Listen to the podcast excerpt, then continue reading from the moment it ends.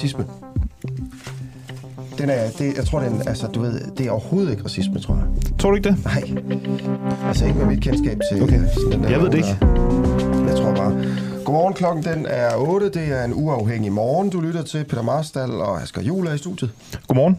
Ja, godmorgen, Peter. Hvordan går det? Øh, udmærket. Hvad glæder du dig mest til i dag? Jamen det, jeg glæder mig, jeg, ja, jeg glæder mig faktisk mest til Anders Kynav lige her, Gør som kommer på. Ja, her om to minutter. Jamen det er fordi, han er jo ret relevant lige nu. Der er jo øh, arbejdsnedlæggelser i Roskilde i dag Ja. fra øh, blandt sygeplejerskerne. Så skal vi også lige huske at nævne, at Anders Kynav er jo regionernes chefforhandler og Ja. formand. Jeg tror, okay, så vil jeg godt satse på, at det bliver det kedeligste interview, vi kommer til at lave. Okay, men så må jeg jo prøve at, at gøre noget for, ja. at det ikke gør det. Okay, godt. Øh, jamen, øh, hvis dig, der lytter med, har lyst til at blande dig, så er proceduren fuldstændig som den plejer. Du skal bare skrive en sms til Peter og mig, 1245. Skriv DUA, D-U-A-H først, og så derefter din besked. Øh, du kan også skrive ind på Facebook, hvor vi sender live, og øh, vi ser øh, alt, hvad der bliver skrevet inde på den her kommentarspor. En anden ting, jeg glæder mig til i dag, det er, når vi spiller det bånd, øh, hvor vi har ligesom ringet til alle socialdemokrater i Københavns Kommunes øh, byråd, for at spørge, om de har købt has på Christiania.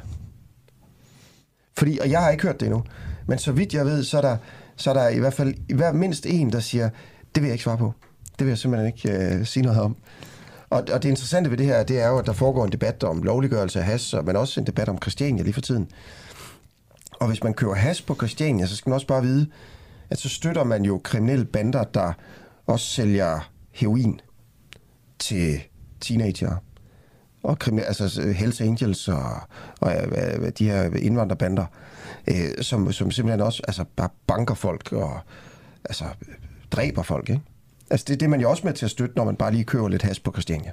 Ja, og der er også et lille indre opgør i Socialdemokratiet, så vidt jeg har forstået med, om man skal legalisere hassen, for at banderne ikke har den her indtægtskilde eller ej. Der er jo Sofie Hestorp Andersen, nu kan jeg ikke lige huske, hvad hun er for Socialdemokratiet. Er hun, Hun hun er- er spidskandidat, eller? Ja, hun er ja. Spidskandidat i København til at blive ja. Borgmester. Hun vil gerne have det legaliseret.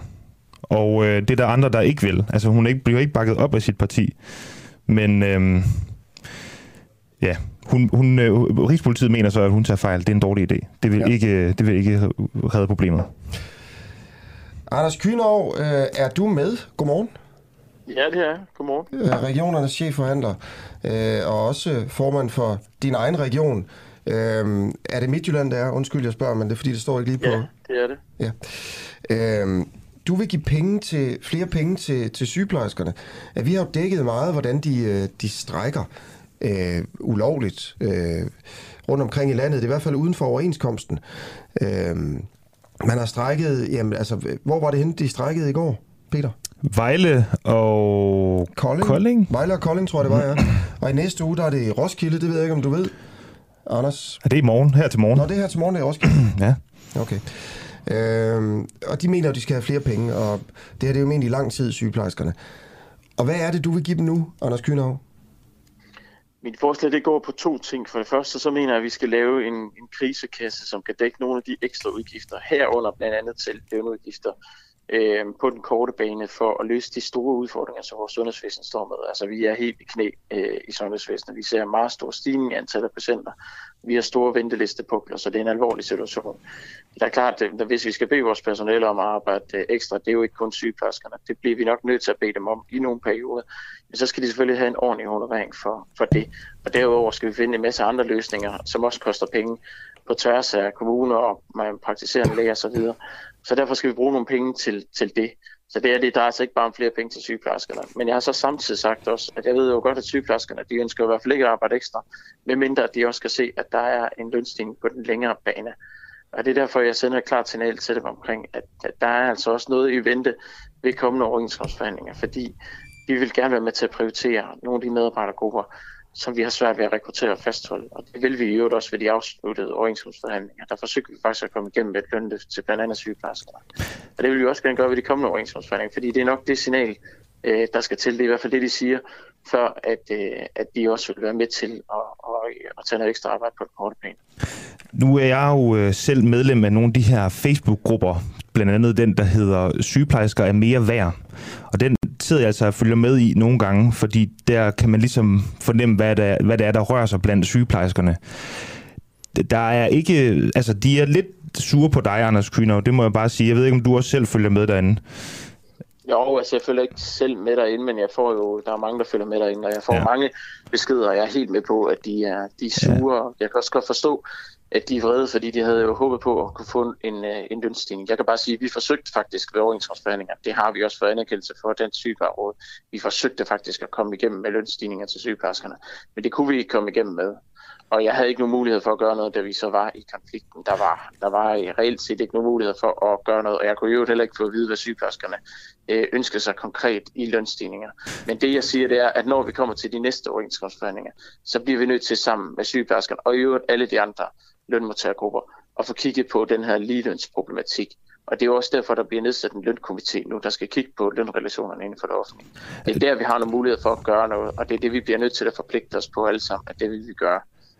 Du sagde lige før det her med, at sygeplejerskerne vil ikke tage overarbejde, medmindre de får en, en øh, jeg tror du et sted har kaldt det en økonomisk gulderod for det, altså de får en lønstigning for at tage ekstra arbejde. Og det var egentlig det, jeg vil sige med de her Facebook-grupper. Nu ved jeg ikke, man skal, altså, man skal jo ikke selvfølgelig tro på alt det, der står derinde. Men, men fornemmelsen derinde er jo, at man ikke vil tage overarbejde, om der er en økonomisk guldråd eller ej. De føler simpelthen, at de har for travlt, øh, om de får lidt ekstra i lommen. Også især, når de ikke engang ved, hvad det er for et konkret beløb, de får mere for at tage det her overarbejde. Så jeg ved ikke, om du kan både svare på, om der er et konkret beløb på bordet, de kan få mere øh, oveni de her ekstra vagter, de skal tage?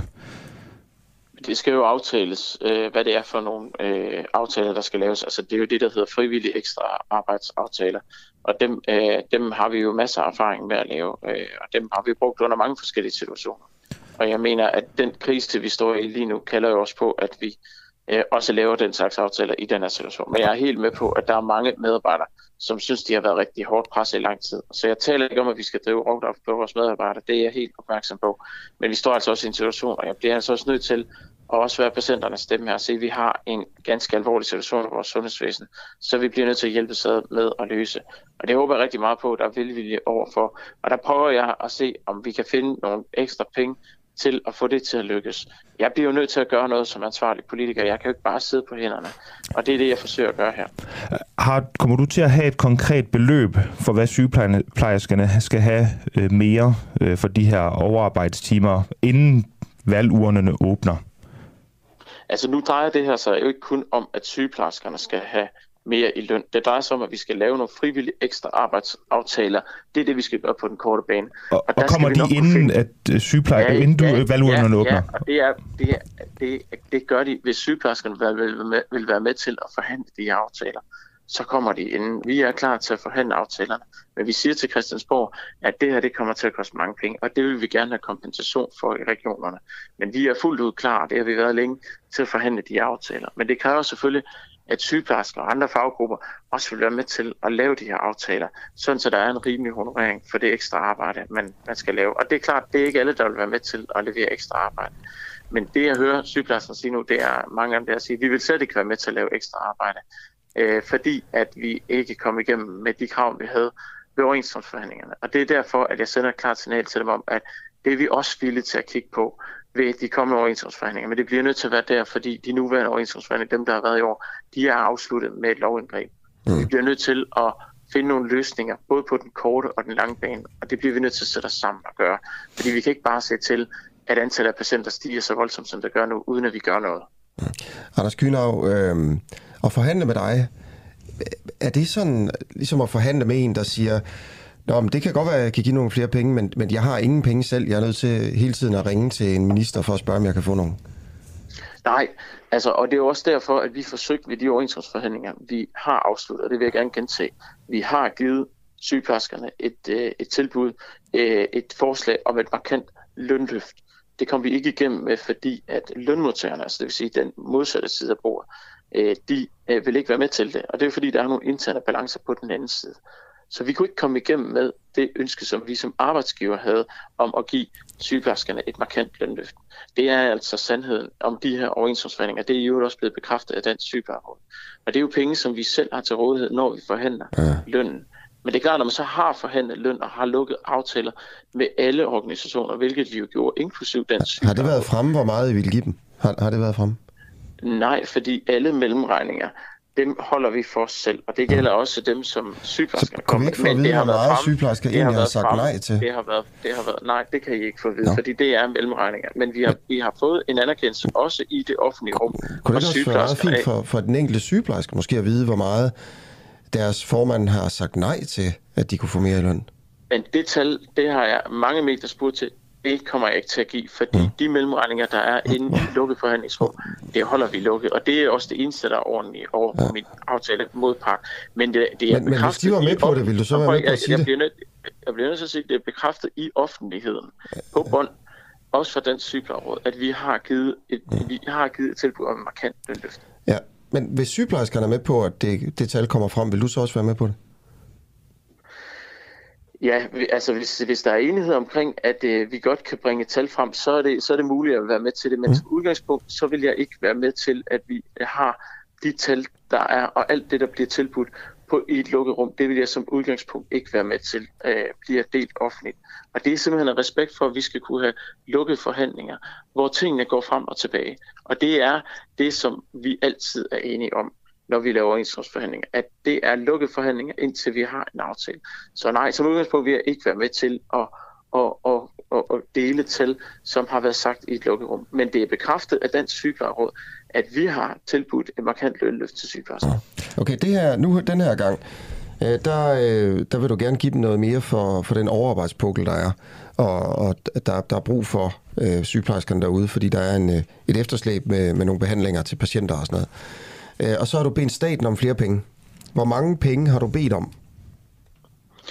Jeg har sådan set bedt om en, en, en ramme, hvor vi får mulighed for at få dækning for alle de ekstra udgifter, vi har. Det vil sige sådan set uden luft. Og det var også det, vi havde, da vi havde coronapandemien. Der var sådan set ikke sat et bestemt beløb på. Der fik vi en lovning på, fik dækning for de ekstra udgifter, vi havde. Jeg mener, at den situation, vi har nu, kan sidestilles med det, for det er en krisesituation. Og hvem er det, du har spurgt? Hvilken Jamen, minister? jeg har selvfølgelig, at det vil jeg ikke udtale mig om. Jeg har haft kontakt til regeringen omkring det her, men det vil jeg ikke udtale mig Hvorfor? om, hvad det er for nogle interne drøftelser, jeg har haft. Nej, men kan du bare sige, hvem du snakker med? Jeg vil gerne holde det for mig selv, hvem jeg har talt med. Hmm. Men jeg har haft en kontakt, fordi jeg har orienteret omkring, hvad det er for et forslag, jeg gået ud med. Men det, jeg har sagt, det er, at Danske Regioner har på fredag et møde med sundhedsministeren, hvor jeg har bedt om at få det her på dagsordenen. Er det Mette det har jeg sagt i fuld offentlighed. Har du talt med Mette Frederiksen ja, om det? Jeg har, jeg har sagt til danske regioner, at på det møde, der er på fredag med sundhedsministeren, der vil jeg gerne have, at det her det bliver sat på dagsordenen. Har du talt med Mette Frederiksen om at få flere penge? Jeg vil ikke udtale mig om, hvilken minister jeg har talt med om det her, men det er rigtigt, jeg har haft en kontakt til regeringen, hvor jeg er orienteret omkring, hvad det er, der er for, hvad det er for et forslag, jeg har tænkt mig at gå ud med. Jeg har ikke realitetsdrøftet det her, men det er, jeg har bedt om en realitetsdrøftelse af det på fredag. Og der har sundhedsministeren allerede nu tilkendegivet, at regeringen er villig til og klar til at drøfte en kompensationsordning med regionerne for de ekstra udgifter, der er. Og det er jeg tilfreds med. Øh, inden vi lige slipper dig, Anders Kynav, så vil jeg bare lige have opklaret noget. Nu står jeg selv og bliver i tvivl om noget, fordi du siger, at, øh, at I virkelig prøvede at skaffe den her lønstigning til sygeplejerskerne. Men vi havde da jo med i vores program for under en måned siden, hvor, hvor du øh, dagen forinden havde været ude og sige, at vi har ikke nogen penge at forhandle om. Så, så jeg forstår ikke helt, hvad, hvad det er for et beløb, du kunne have givet dem. Altså, er det en krone, Nej, men, hvor I ikke havde noget for men, at handle om? Men, men, men, men nu har jeg sagt til jer, de kan godt spørge igen og igen, at jeg vil ikke fortælle, hvad det var for et beløb. Ja, det spurgte jeg heller ikke ind til. Vi, vi, vi tilbød, og det var jo helt tilbage i februar måned, hvor vi havde de egentlige overenskomstforhandlinger. Der sad vi jo og forhandlede overenskomst med alle, og det var der, vi forhandlede løn på plads, den lønstigning, der skulle være til offentlig ansat. På det tidspunkt, der tilbød vi et markant lønløft til sygeplejerskerne, og det skulle tages inden for den samlede ramme. Så lavede vi en aftale med den sygeplejeråd, som så efterfølgende blev stemt ned af deres medlemmer. Så gik vi ind i forlisinstitutionen og lavede en ny aftale, som så efterfølgende blev stemt ind af, altså, øh, ned af deres medlemmer. Og så kom konflikten derefter. Og når man så er færdig med at lave en aftale om løn for alle offentligt ansatte, så er det klart, så er mulighederne meget begrænset for, hvad man kan gøre, fordi så er lønmidlerne jo fordelt. Så når man skal have en lønstigning, hvis man skal have det, så bliver man nødt til at forhandle den på plads som en del af den samlede lønforhandling. Så det var der, vi tilbød. Så når du spørger om, for en måned siden spurgte mig, hvad jeg havde at kunne give ekstra, så for det første, så vil det være meget begrænset, hvad der vil være på det tidspunkt. Og det ved alle jo godt, fordi så er alle lønmidlerne fordelt. Men jeg kunne så, så heller slet ikke få at vide, hvad det var, den type af rent faktisk krævede af os på det tidspunkt. Så ja. hvis man skal lave lønstigninger, så bliver man nødt til at aftale det som en del af de samlede lønforhandlinger, når man har overenskomstforhandlinger. Det er der, at man skal gøre det. Øh, efterfølgende er det meget svært at gøre noget, når alle lønmidlerne er fordelt imellem alle organisationer. Det ved alle, der kender til overenskomstforhandlinger, den, øh, den måde, de fungerer på. Okay, Anders Kynav, tusind tak, fordi du var med her til morgen. Selv tak. Held lykke med valget. Ja, tak skal du have. Og det er altså regionernes chefforhandler her, som har bedt øh, regeringen om en blankocheck, øh, må man jo simpelthen forstå. Men vi ved ikke, hvem han, er, han har talt med i regeringen, men han har bedt en eller anden minister, eller måske endda statsministeren hende selv, om en blankocheck for at give sygeplejerskerne flere penge for overarbejde i forbindelse med den pukkel, der ligesom er, er kommet øh, både under corona, men selvfølgelig også under strækken. Øh, sygeplejerskerne synes, det er øh, latterligt, det tror jeg godt, øh, jeg kan parafrasere her. Øh, formanden for, for den sygeplejeråd undrer sig over udmeldingen og er citeret for at sige, jeg tror, der er rigtig mange, der spørger sig selv, hvad foregår der egentlig?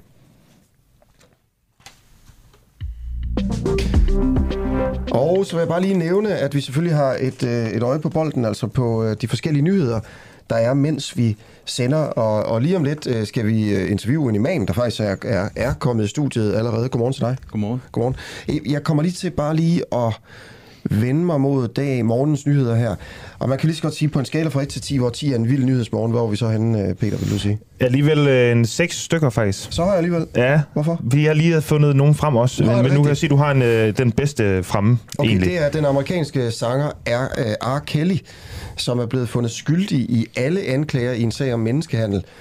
Øh, han, sidder, øh, han sidder i retten for tiden, og han har simpelthen... Øh, han, han er nu, man kan sige, han er skyldig i at have fragtet prostitueret over, over grænsen, for eksempel med, med hensyn på med hensyn til, altså med henblik på at udnytte dem til prostitution. Og han er anklaget for mange andre ting i sådan den samme skala, altså grov, grov udnyttelse af kvinder og øh, seksuelle krænkelser. Og det her, det er så den, øh, altså han er blevet dømt for, for noget af det indtil videre i hvert fald, ikke? Øhm, så er der en sag fra England, øh, det er for, jeg tager bare forsiderne rundt omkring, det her det var DR, fra EB.dk, altså Ekstrabladet. Deres tophistorie handler om, at der er nogle ål øh, i en øh, flod, eller en, øh, i en å over i England, der er truet af for meget kokain i vandet. Fordi øh, den her øh, flod, den ligger lige ved siden af et sted, hvor der er musikfestival. Glastonbury, den store festival i England. Der, der, bliver, der er så meget kokain i den der øh, flod, at det simpelthen truer fiskene i floden. Videre til BT, som, øh, som simpelthen bare skriver meget om, hvor slemt det er i England, med øh, at de mangler benzin. Man holder i kø øh, derovre, øh, fordi at tankbilerne ikke kan køre ud med benzinen til tankstationerne, og derfor så er det svært at få benzin. Det sidste øh, nyhed, øh, jeg lige vil nævne, er politikens top der handler om, at øh, der er gang i grønlandsk politik. Den hidtidige udenrigsminister, eller minister for udenrigsanlægner, Pele Broberg, han er simpelthen blevet fyret, efter han øh, sagde nogle øh, vilde ting i Berlingske. Han sagde, at hvis man skulle stemme om grønlandsk selvstændighed, så skulle det kun være inuit, der fik lov til at stemme, og altså ikke øh, for eksempel danskere på Grønland og andre. Man skulle simpelthen, øh, det skulle, altså grundlaget skulle være ens etniske herkomst, om man skulle have lov til at stemme for, for det ene eller, eller det andet. Og nu er øh, Pele så blevet frataget sin, øh, sin post som udenrigsminister. Han er stadig minister i regeringen deroppe, men øh, kun for nogle sådan lidt mindre ting. Og så har, øh, øh hvad kan man sige, statsministeren, øh, eller formanden for Naalakkersuisut, øh, Muti B. Ede, han har selv taget udenrigsministerposten. Det, det, det er politikens top. Må jeg spørge dig, Asger? Ja. Synes du, det er sådan en grønlandsk apartheid, der sker der med Pele? Eller er det for meget sagt? Øh, altså, øh, det er klart. Ja, altså på, på en eller anden måde, altså hvis, hvis det blev sådan, at man begyndte at dele rettigheder ud efter etnicitet, øh, efter hvilke bedsteforældre man for eksempel havde, i stedet for om man havde et statsborgerskab, så er det jo øh, en eller anden form for altså, racisme. Ja, det mener jeg faktisk. Okay. Ja. Men jeg har også en vis sympati for det, hvis du endelig spørger. Jeg har faktisk en vis sympati for det her med sådan et, at oprindelige folk skal have nogle sådan særlige rettigheder. Du må regne med, Grønland, grønlænderne, altså Inuit, er jo det eneste, og nu er det bare mine holdninger her, det eneste sådan nordamerikanske indianerfolk, der ikke er blevet slagtet i et stort blodbad. Og, og de, de er de eneste, der også står til at kunne få deres, deres eget land. Alle andre er jo blevet fuldstændig ødelagt af franskmænd og englænder og amerikanere og spaniere, som er gået, gået ind og, og har ødelagt deres, deres kultur, deres stammer, deres nationer. Og så har vi et sted, hvor det ikke er sket, det er i Grønland. Så jeg har en, jeg har en stor sympati for, at sådan den oprindelige befolkning virkelig skal have ret og lov til at få deres eget sted. Øh, men altså, ja. Så det er, hvad jeg tænker om det. Ja. Sympatisk, men forkert. Ja, Ja. måske ja. Ja. ja. Okay, klokken er 20 minutter over, øh, over syv, og øh, vi vender os øh, mod vores øh, næste interview. Godmorgen. Karni. Godmorgen. Godmorgen. Skal jeg øh, fortælle, hvorfor vi har dig Ja, med ind i studiet? bare- Ja. Det må du bare gerne. Det er jo... Og tak øhm, for at have mig forresten. Jamen selv tak selvfølgelig, og tak fordi du kommer ind i studiet. Det er vi jo altid glade for. Øhm, baggrunden for, at du er her i dag, det er simpelthen fordi den her kvindelige imam, øh, Shahin Kankan, hun vil reformere den islamiske skilsmissepraksis i Danmark. Øh, hun har selv sagt til Berlingske i mandags, at hendes egen moské, som hedder Mariam, eller Mariam moskeen, du må korrigere mig, hvis der er noget, jeg siger forkert, øh, er den eneste i Danmark, der giver skilsmisser helt uden at stille betingelser til kvinden. Og sådan mener hun, det skal være i alle danske mo- moskéer. Øh, du er selv imam, Mohammed Karni, og underviser i Imam Ali Moskeen i København. Korrekt. Øh, kan kvinder i de måske blive skilt, øh, selvom deres mand ikke, øh, ikke ønsker det? Altså som udgangspunkt, så har vi ikke autoriteten til det. Jeg skal lige understrege øh, som det første, som er utrolig vigtigt at få med, at det er selvfølgelig forbudt. Øh, der er et islamisk forbud mod at skulle holde kvinder i ægteskab. Det er der ingen tvivl omkring. Det er entydigt i Koranen. Du må ikke holde kvinder i ægteskab, især ikke hvis det er til skade for dem, og især ikke hvis det er, at det er med til at påføre dem en eller anden form for skade, om det er mentalt eller fysisk. Så det er selvfølgelig noget, man skal understrege til at skulle starte med, at, at det er en synd, og det bliver set på som en synd teologisk set. Så er der selvfølgelig nogle kulturelle årsager, der gør, at- der er nogle mænd derude, der er desværre, og det er et problem, og det er et problem, som vi kæmper med. Hvor stor omfanget af problemet er, det, rapporten fra VIVE fortæller ikke særlig meget om det, da det er en kvalitativ rapport, så, men de fortæller, at det eksisterer, og vi har også oplevet, at det eksisterer. Så vi, vi benægter ikke, at det e-, eksisterer, men spørgsmålet, som, som du stillede i forhold til, om hvorvidt det er muligt for os at, at udføre en skilsmisse, så er det sådan, at vi faktisk ikke har den her autoritet som imamer, som rapporten fra VIVE også understreger. Og forskeren Jesper Petersen for eksempel, han også understreger, at imamer i Danmark har faktisk ikke den autoritet. Det vil sige, at vi har ikke den juridiske autoritet til at ophæve kontrakter på vegne af parter, som selv har indvildet til en kontrakt. Og det er sådan det her juridisk islamiske vakuum, der eksisterer i Danmark, som vi fra politikernes side øh, oplever, at der ikke øh, ønskes at, at tage hånd omkring det, fordi der er en vis form for berøringsangst i forhold til det. Øh, det her med, at man skal samarbejde med imamer eller islamiske organisationer, det er sådan lidt, okay, det skal vi ikke gøre, for det er sådan snigende sharia ind i samfundet. Så man, man prøver ligesom at holde imamer ude af, af ligningen, og problemet er bare, jamen, så er der en hel masse kvinder derude, der står med et behov for at komme ud af et voldeligt ægteskab, og de, de sidder så fast af den årsag. Men, men det skal jeg bare lige forstå det der med, Ja, når, om du kan give en skilsmisse, Ja. eller ikke kan give en skilsmisse. Ja. Det, er jo, det er jo ret essentielt for, for det, den historie, vi også laver her. Ja. Kan du give en religiøs skilsmisse?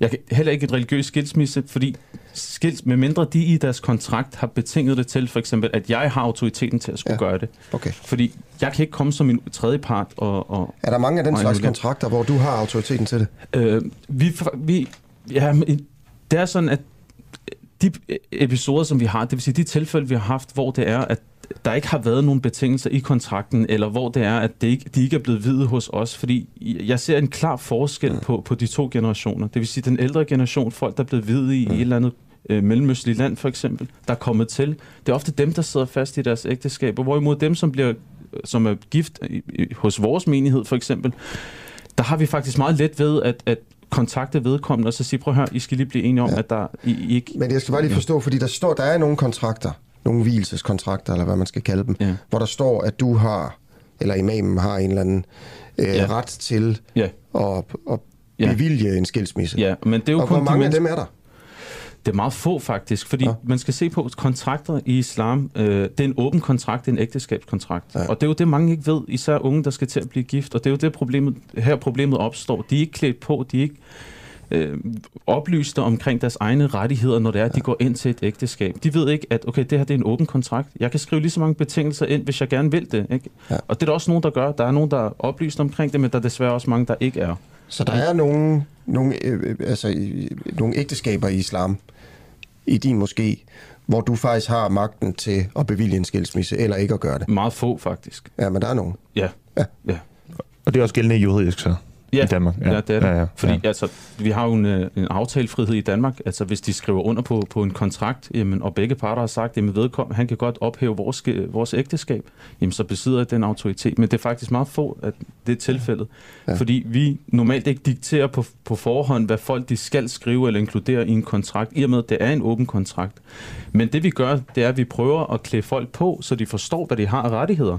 Så vi, vi kan forebygge det her problem, fordi vi skal, vi skal lave en forebyggende indsats, og det er ikke kun i forhold til det juridiske, det er også i forhold til det politiske også. Ikke? Man skal lave en eller anden form for institution eller en instans, der gør, at de kvinder, der måske er ind derude, de rent faktisk kan få løst deres problem. Ikke? Men der er jo den her berøringsangst. Altså jeg tror, det er islamisk trosamfund, som for nyligt øh, kom med et forslag til, til Mathias Tesfaye, hvor han blankt afviste.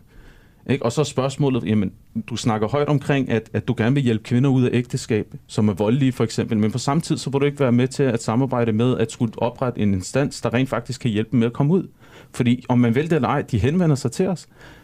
Og så står vi med et problem, fordi så står vi med en eller anden voldelig ægtemand, der, der siger, at du har ikke noget at skulle sige. Og når vi så prøver at presse på, jamen så ender det så ud i trusler og så videre, som rapporten i Vive også øh, kommer lidt ind på. Ja. Ja. Og Men- det, det har du også oplevet. Ja, ja, jeg har jo det. Vil du prøve at give et eksempel på det? Ja, der var på et tidspunkt, så sad vi på kontoret, så, så ringer jeg ham så op, så, så siger jeg, jamen, øh, din hustru, hun er kommet for at søge om skilsmisse. Ikke? Der, er- øh, jeres familie, det, det fungerer ikke. Hvad, hvad siger du til? Altså, han, han slår hende, eller hvad? Øh, nej, det var ikke vold som sådan. Øh, det var mere, han opførte sig bare ikke ordentligt. Ikke? Han, han var grim i sproget, og han havde ikke, han havde ikke en, en, en etisk adfærd, hvis man kan sige det sådan. Ikke? Øh, han var ikke en rar person at være omkring, ikke? lad os sige det sådan. Øh, vi ringer så til ham, hvor han så øh, siger, "Jamen, hvad fanden er du? Ikke? Og det var sådan lidt, øh, jeg ringer fra moskeen, og jeg prøver at forklare ham på en høflig måde, at, at lad, vi kan godt løse det her problem. Er du villig til at søge hjælp i forhold til din, dine adfærdsproblemer osv.? Så siger han, "Jamen, du skal ikke ringe. Og så nævner han nogle ord og, og sviner mig til på en måde, som jeg ikke mener er passende at skulle nævne her i radioen. Prøv at gøre det alligevel. Nej, det gider jeg Vi ikke. er ikke sådan en radiokanal.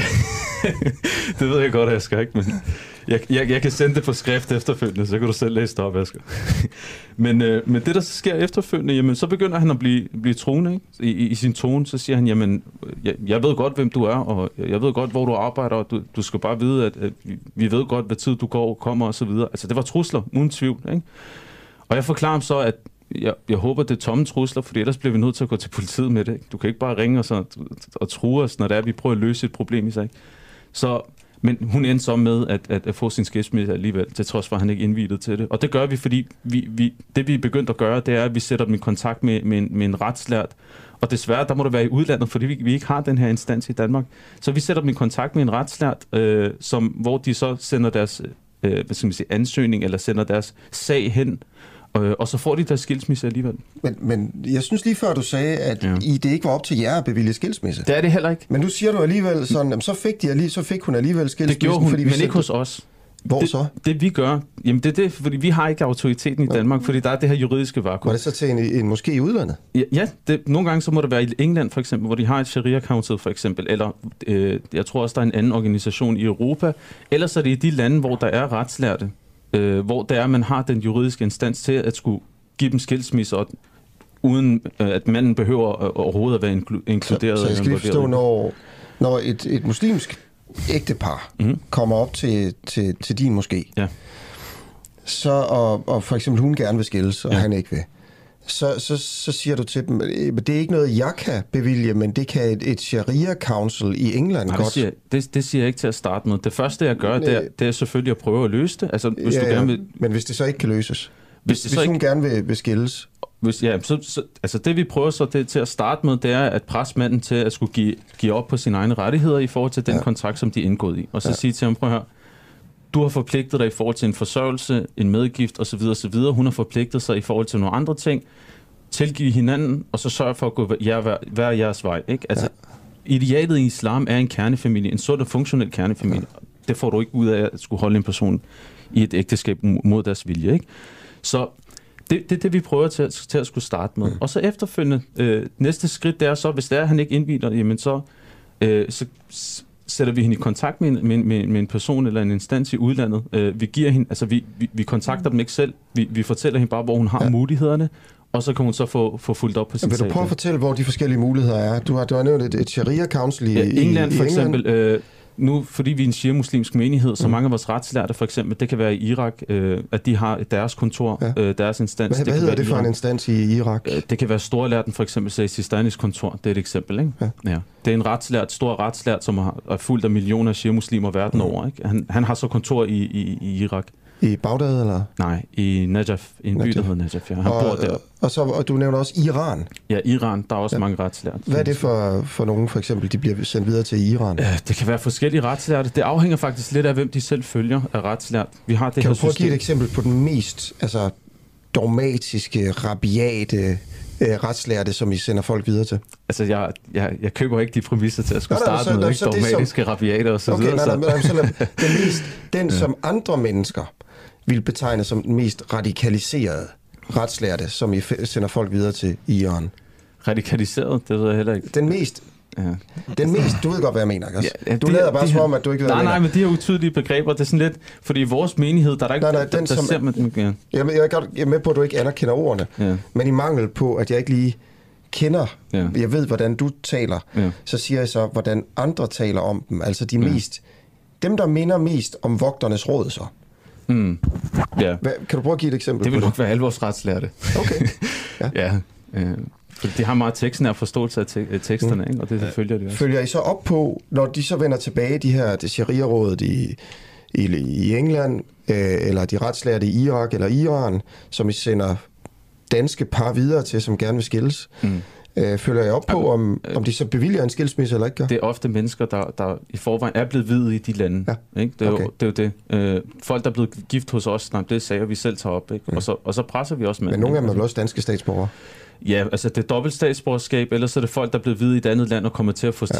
statsborgerskab senere hen. Ikke? Så det vil sige, og det er jo så som danske statsborgere, ja. så mange af det, og det, det er jo igen der. som konsekvens. Følger I op ja. på, om de får bevilget deres skilsmisser? Ja, i, det gør vi nogle gange. Altså vi skriver selvfølgelig ud til dem, spørger om, om det er blevet løst. Hvis ikke, så ja. presser vi på. Ikke? Så okay. sender vi måske en mail eller et eller andet, og så prøver få at, at presse på, så de får, får det igennem. Men alt det her, det konsekvenser af det her juridiske vakuum, der eksisterer. Ja. Ikke? Den her mangel på samarbejdsvillighed i forhold til... I, for eksempel, jeg vil bare lige spørge, fordi I sender folk videre til, øh, til en retslært i Iran, ja. hvor øh, jeg tror, at det ikke er helt une, altså, øh, usædvanligt, at en mand for eksempel godt kan være lidt voldelig over for sin kvinde.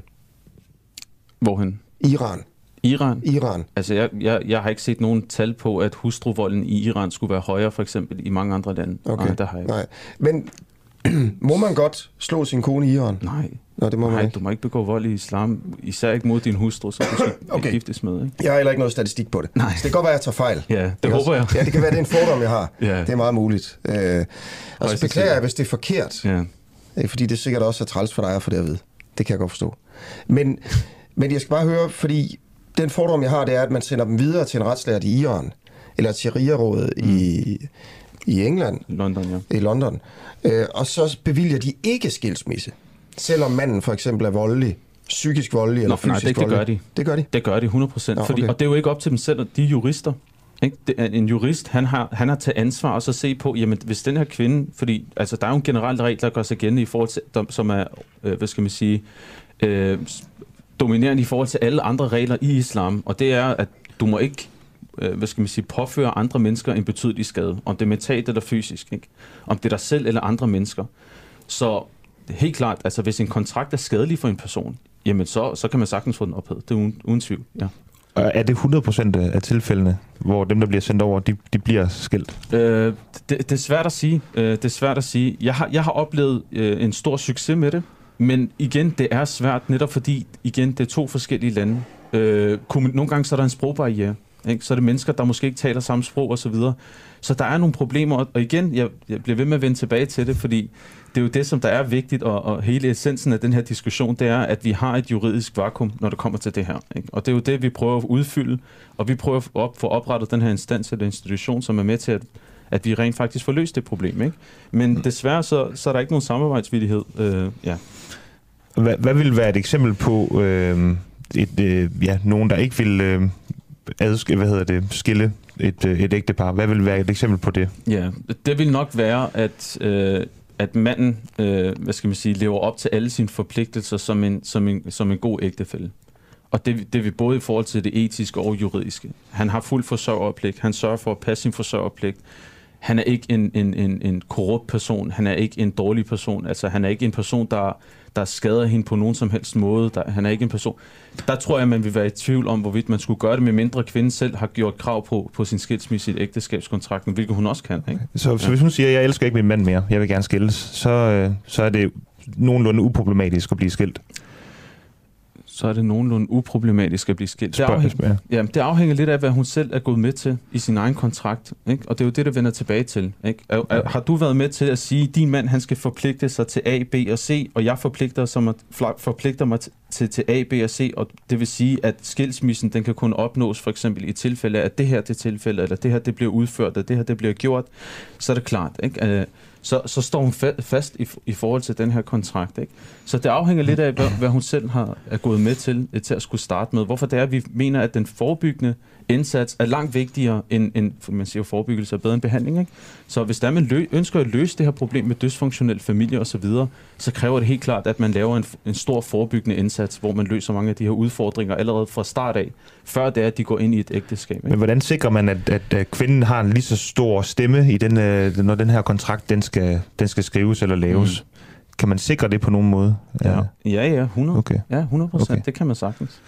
Mm. Okay. Det, det er jo, hun, er, hun er jo den ene part af kontrakten. Ja, jamen, jeg mener bare, det kunne jo være, at der var nogen... Øh... Ja, altså krav må ikke stilles, medmindre hun selv har givet samtykke og udvist sin tilfredshed. Og ægteskab og kontrakten er ikke gyldig, hvis det er, hun ikke er indvidet til. Altså hvis hun ikke har været tilfreds omkring det. Så hvis det er, hun er blevet presset ud i det, så er den ikke engang gyldig til at skulle starte med. Og så er det ikke gift, så er det ikke engang anset som værende et ægtepar set fra et islamisk perspektiv. Asger, har du noget, du gerne vil? Ja, fordi jeg stod lige og googlede lidt, mens øh, Peter spurgte, fordi vi snakkede ja. lidt om, om der var meget hustruvold i Iran. Ja, okay. Ikke? Og så har jeg googlet lidt. Fandt du noget? Human Rights Watch ja. omtaler en, øh, en undersøgelse. Den er altså lidt gammel, den fra 2004. Ja. Så den er 17 år gammel. Ikke? Ja. 66 procent af gifte kvinder har oplevet domestic violence, altså vold i hjemmet, mindst én gang i deres liv i Iran. Okay. Det er to tredjedele. Human Rights Watch, altså vi kan stille spørgsmålstegn ved statistikkerne. Hvad, hvad har de baseret det på? Jeg ved, det er rigtig svært en, at lave statistikker. En undersøgelse. Ja, men jeg ved, det er rigtig svært at lave statistikker i Iran, i og med, at mange de ikke får adgang. Ikke simpelt, fordi ja, der er de her geopolitiske udfordringer, som du ja. nok også kender til. Ja. Øh, og derfor så er det klart, at man, man ikke tillader hvem som helst at komme ind, i og med, at, at du har hele ja. verden på, på nakken. Men det er ikke, fordi vi skal sidde og diskutere Iran. Jeg tror, at dis, diskussion... Jo, det er det faktisk. Er det det? Ja, okay. det er det, fordi I sender folk videre, danskere, der gerne vil Nej, vi sender dem ikke til den iranske stat. Vi sender nej, dem videre nej. til retslærte, som er, som er en separat Iran. institution, som har eksisteret langt før den islamiske revolution ja. eller alt muligt andet. Ja. Og vores, vores islamiske seminar, som består af retslærte, det, her, det, det er en institution, der har været der lang tid før. Det er en institution, der går 1400 år tilbage. Ja.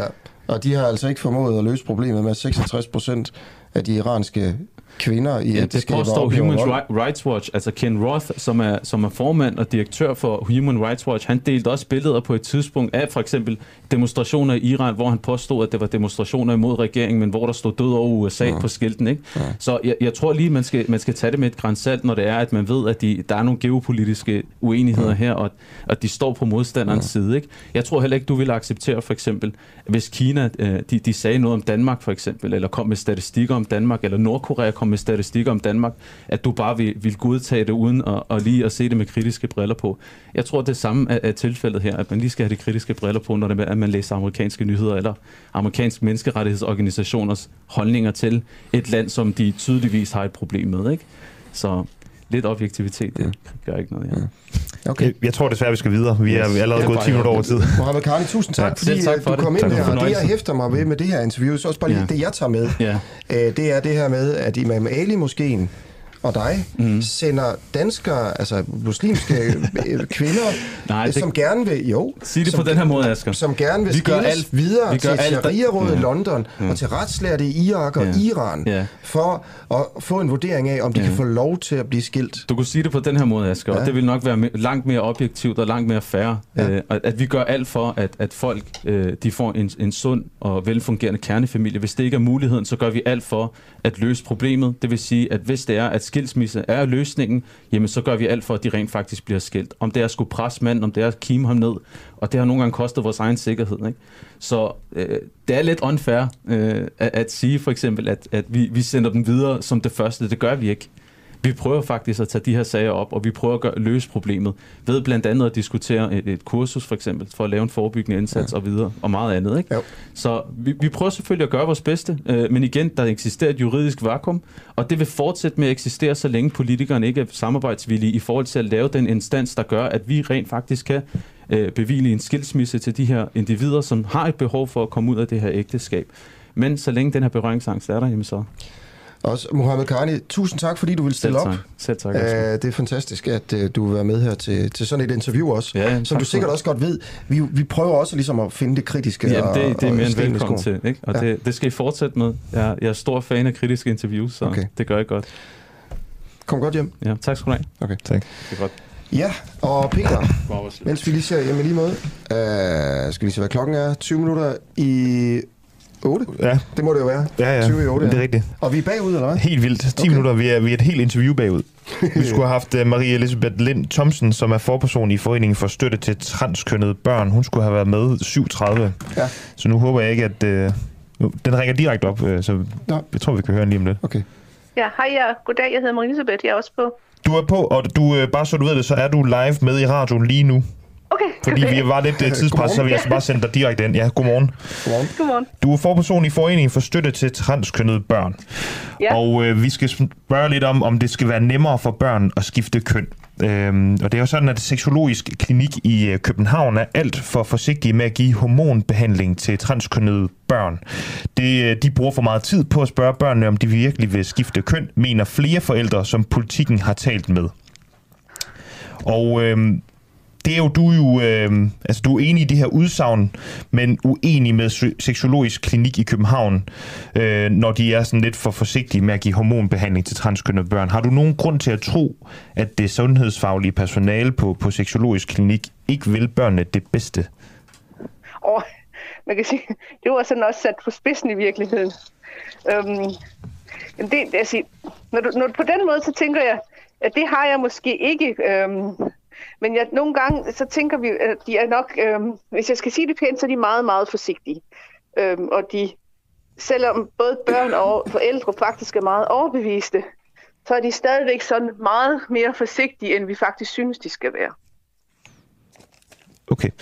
Øhm, det er jo sådan, at øh, de her hormonbehandlinger, man får, til, så man kan, kan skifte køn, de er jo øh, irreversible de her kønshormonbehandlinger. Det vil sige, at man, når man så først har truffet den her beslutning, at man får den her hormonbehandling, så er det ligesom game over, hvis du fortryder.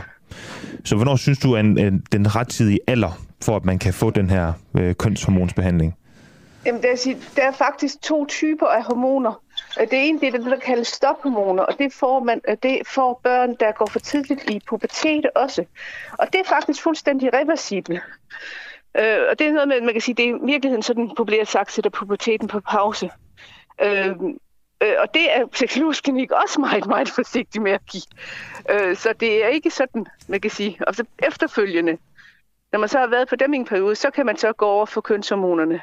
Men, men seksologisk klinik er også meget forsigtig med dem, og sådan meget, meget restriktiv i forhold til stophormonerne, som andre børn kan gå ned til egen læge og få. Øh, Nu spørger jeg lige, fordi jeg er så lidt nysgerrig på de her reversible hormonbehandling. Du siger, at der sætter man puberteten på pause. Nej, det er de irreversible. Det er fordi, Nå, at, at, det er fordi du spurgte til, kønshormoner. Ja, ja. Og så, eller til hormoner, så siger jeg, at der er faktisk to typer af hormoner. Øh, og, og seksologisk klinik er faktisk reversiv, altså man kan sige meget restriktiv, også med dem, der faktisk ikke er, altså dem, hvor man siger, bare sætter på pause. Er der tegn på, at det er helt uskadeligt for, for børn at tage de her reversible kønshormonsbehandling? man kan sige, der er jo ikke nogen medicamenter. Der er jo altid en konsekvens ved at tage medicamenter. Øhm, det der bare er, det er, at man skal jo også veje det op imod den skade, der sker ved børnene ved ikke at få hjælp. Altså, fordi vi skal også huske i debatten, at det jo ikke, altså det har jo også konsekvenser, når man ikke får hjælp. Vi har jo børn, som har det psykisk rigtig dårligt, øh, fordi at de, man kan sige, deres krop kan ikke matche deres egen, øh, altså selv, øh, identitet, altså deres egen opfattelse af dem selv. Øhm, så man kan sige, det skal selvfølgelig altid være en opvejning med, at fordelene skal opveje ulemperne. Og det synes vi også, det gør i rigtig mange tilfælde, hvor de alligevel ikke vil få hjælp, eller hvor det er rigtig svært for dem at opnå hjælpen. Hvis vi lige tager nogle statistikker her, øh, så er det, der, er, altså statistikkerne viser, at der er flere børn, der føler, at de er født med det forkerte køn. For i 2019, så var det 178 børn og unge, som blev henvist til, til udredning fra transkønnethed af deres læge. Og så i 2020, så steg det her tal til 221, og halvvejs igennem 2021 har klinikken modtaget 164 henvisninger. Øhm, hvad tror du, det her tal vil lyde på, hvis seksologisk klinik øhm, var mindre forsigtige og egentlig bare fulgte det, I gerne vil have dem til at gøre? Det, altså, jeg, jeg ved egentlig ikke, hvor mange, der er sådan fuldstændig undlader at, at blive henvist, fordi at det er svært. Øhm, og jeg tror også, at tallet er et udtryk for, at jeg kan sige, at den stigende viden egentlig, og den stigende anerkendelse gør, at det faktisk bliver muligt. Øh, vi oplever stadigvæk, at forældre, der bor langt fra seksologisk klinik, simpelthen siger, at det er for svært for os at komme afsted. Altså, seksologisk klinik er jo det eneste sted i øh, Danmark. Så hvis man bor, man kan sige, hvis man bor langt vest, hvis man bor i Vestjylland eller Nordjylland, så har man rigtig langt til seksologisk klinik. Øhm, så det, man kan sige, det gør man ikke for sjov. Så, så transporten, tiden til øh, seksologisk klinik, er det, som der, der ligesom afgør, hvor, hvor, hvor vigtigt det er for de her forældre og børn? Nej, men jeg, jeg tænker i hvert fald, man kan sige, når man bruger så lang tid på transport for at komme derover, øh, så viser det noget om, hvor vigtigt man synes, det er. Øhm, det er jo også en historie, der kommer lidt fra, fra politikken, og derfor vi har taget den op, hvor politikken ja. har været i kontakt med, med forældrene til fem transkønnede børn, og som, som er utilfredse med behandling på seksologisk klinik, øh, hvad angår ventetid, altså for at øh, børnene kan få muligheden for at få hormonbehandling. Øh, og øh, der er en mor, der fortæller til politikken, at en psykolog spurgte hendes barn, der er født som pige, hvordan personen havde det med sin menstruation. Er, er det problematisk spurgt af en psykolog? Jeg tænker, jeg kender også kun historien fra øh, politikken, og jeg tænker, det der, det jeg kan læse i politikken, det er, at det er mor, der har sagt at til psykologen, du skal lige passe lidt på mit barn, fordi at, at gå lidt langsomt frem, fordi mit barn er lidt forsigtig og har autisme, øh, så pas nu på. Og, og så har det sådan været sådan, man kan sige, et, et, et frembusende spørgsmål, som har som ikke har været forsigtigt og stille og roligt. Så jeg tror også, at det er det med, at på seksologisk klinik, der vil de gerne skulle snakke alene med børnene. Og det kan vi jo egentlig have stor respekt for, men der skulle måske lave en aftale om, man kan få en bisidder med eller sådan noget. Fordi vi hører tit, at vores børn bliver spurgt om nogle ting, som, egentlig, de som børn har oplevet var grænseoverskridende, og forældrene har ikke været der. Ja. Hvordan ved I så, at det var grænseoverskridende? Fordi vores børn fortæller os om det bagefter. Kan det være, at, at det blev oplevet grænseoverskridende, men bare ikke var det? Ja, men man kan sige, det er jo, man kan sige, når vi, når vi som forældre lader vores børn være, tage en samtale på Rigshospitalet af en psykolog, så forventer vi jo også, at psykologen er i stand til at give vores børn en oplevelse, at gøre, at de har lyst til at komme igen, øh, og de ikke siger, jeg kan læse den der artikel, der siger barnet jo, at barnet har slet ikke lyst til men, at komme derop igen. Men jeg har det bare sådan lidt, hvis, hvis, for at være helt ærlig også, hvis man skal skifte køn, som må være en kæmpe stor ting, øhm, så, så er det vel noget, der er inde og pille med nogle grænser. Hvis man ikke skulle stille nogle grænseoverskridende spørgsmål i det tilfælde, altså hvornår skulle man så? Jamen, du kommer jo også sådan, for det lyder så drastisk, når man snakker om skifte køn. Ja. Altså i første omgang handler det jo om de her stophormoner, som man kan få efter en enkelt samtale med egen læge, hvis man ikke lige var transkønnet. Øh, og der stiller vi det helt store apparat op for noget, som vil kræve en enkelt samtale hos egen læge. Så vi synes måske også lidt, det handler lidt om, hvad det, hvad det er for noget, man snakker om. Kan du give andre eksempler på grænseoverskridende spørgsmål, som man har stillet på seksologisk klinik til øh, børn og, og unge, som har lyst til at, at få et andet køn?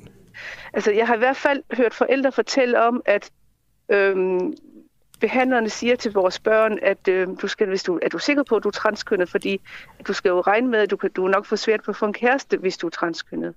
Altså, så på den måde gør de også livet værre for børnene. Øh, og, og man kan sige, lave nogle fremtidsudsigter, som børnene jo bærer på længe, og giver dem nogle traumer omkring det, så bliver jeg nok aldrig, jeg får nok aldrig en familie, øh, hvis jeg nu er transkønnet. Det lyder også lidt som sådan noget fra en Hørensagen. Altså, du har hørt fra nogen, der har hørt det fra nogen, som siger Jeg det her. det, sådan nogle, sådan nogle den- udsagn kan Ja. godt ændre sig, du ved, øh, i, efterhånden, så de går fra mund til mund. Jeg har hørt det, at den mor, hvis barn fik det at vide. Aha. Okay. Øhm, så jeg, jeg har det sådan rimelig en tæt kilde. Og, og der sagde, der sagde Seksologisk Klinik så, at det er bare fordi, du er forperson i den forening, der støtter transkønnede ja. børn, ikke? Ja, Altså, ja. du er ikke bare, altså, du, du er her hvem som helst, eller fru hvem som helst, det er jo, øh, øh, du, du repræsenterer jo simpelthen nogen her. Og du, du Ja. siger, at Seksologisk Klinik siger til børn, er du godt klar over, hvis du, hvis du får gjort det her, Nej, så får du har- kæreste? Jeg har hørt et enkelt eksempel på, at, de har sagt, at de har sagt det. Ja. Okay, hvad, hvad mere? Hvad siger Seksologisk Klinik mere? Det er i hvert fald, det er, altså det er nok sådan en, som jeg har hørt. Ja, har du hørt mere?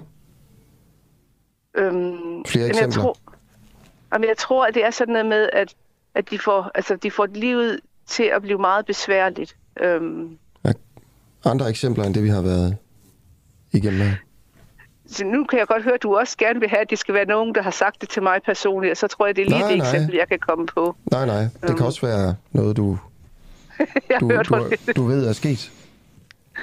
jeg siger, jeg siger, det, er lige, det er lige det eksempel, jeg kan komme på i hvert fald. Okay. Okay. Så, så andet kritik af seksologisk klinik? Jamen, altså det, det, det der med, at det er rigtig svært for os. Og, altså, øhm, vi, vi synes, de er meget restriktive, og vi synes, at de...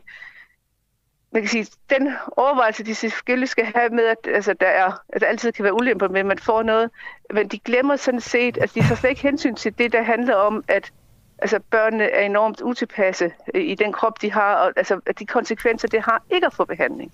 Ja. Øhm, Okay. Jamen, da, tusind tak, fordi du vil være med for en kort ja. Ja. bemærkning her. Marie Elisabeth. Lind Thomsen, forperson i Foreningen for Støtte til Transkønnede Børn. Han fortsat god morgen. jo, tak, og tak fordi jeg måtte være med. Det var øh, så lidt. Ja, og du kan, hvis du lytter med, blande dig. Øh, man kan altid skrive ind til os, Peter.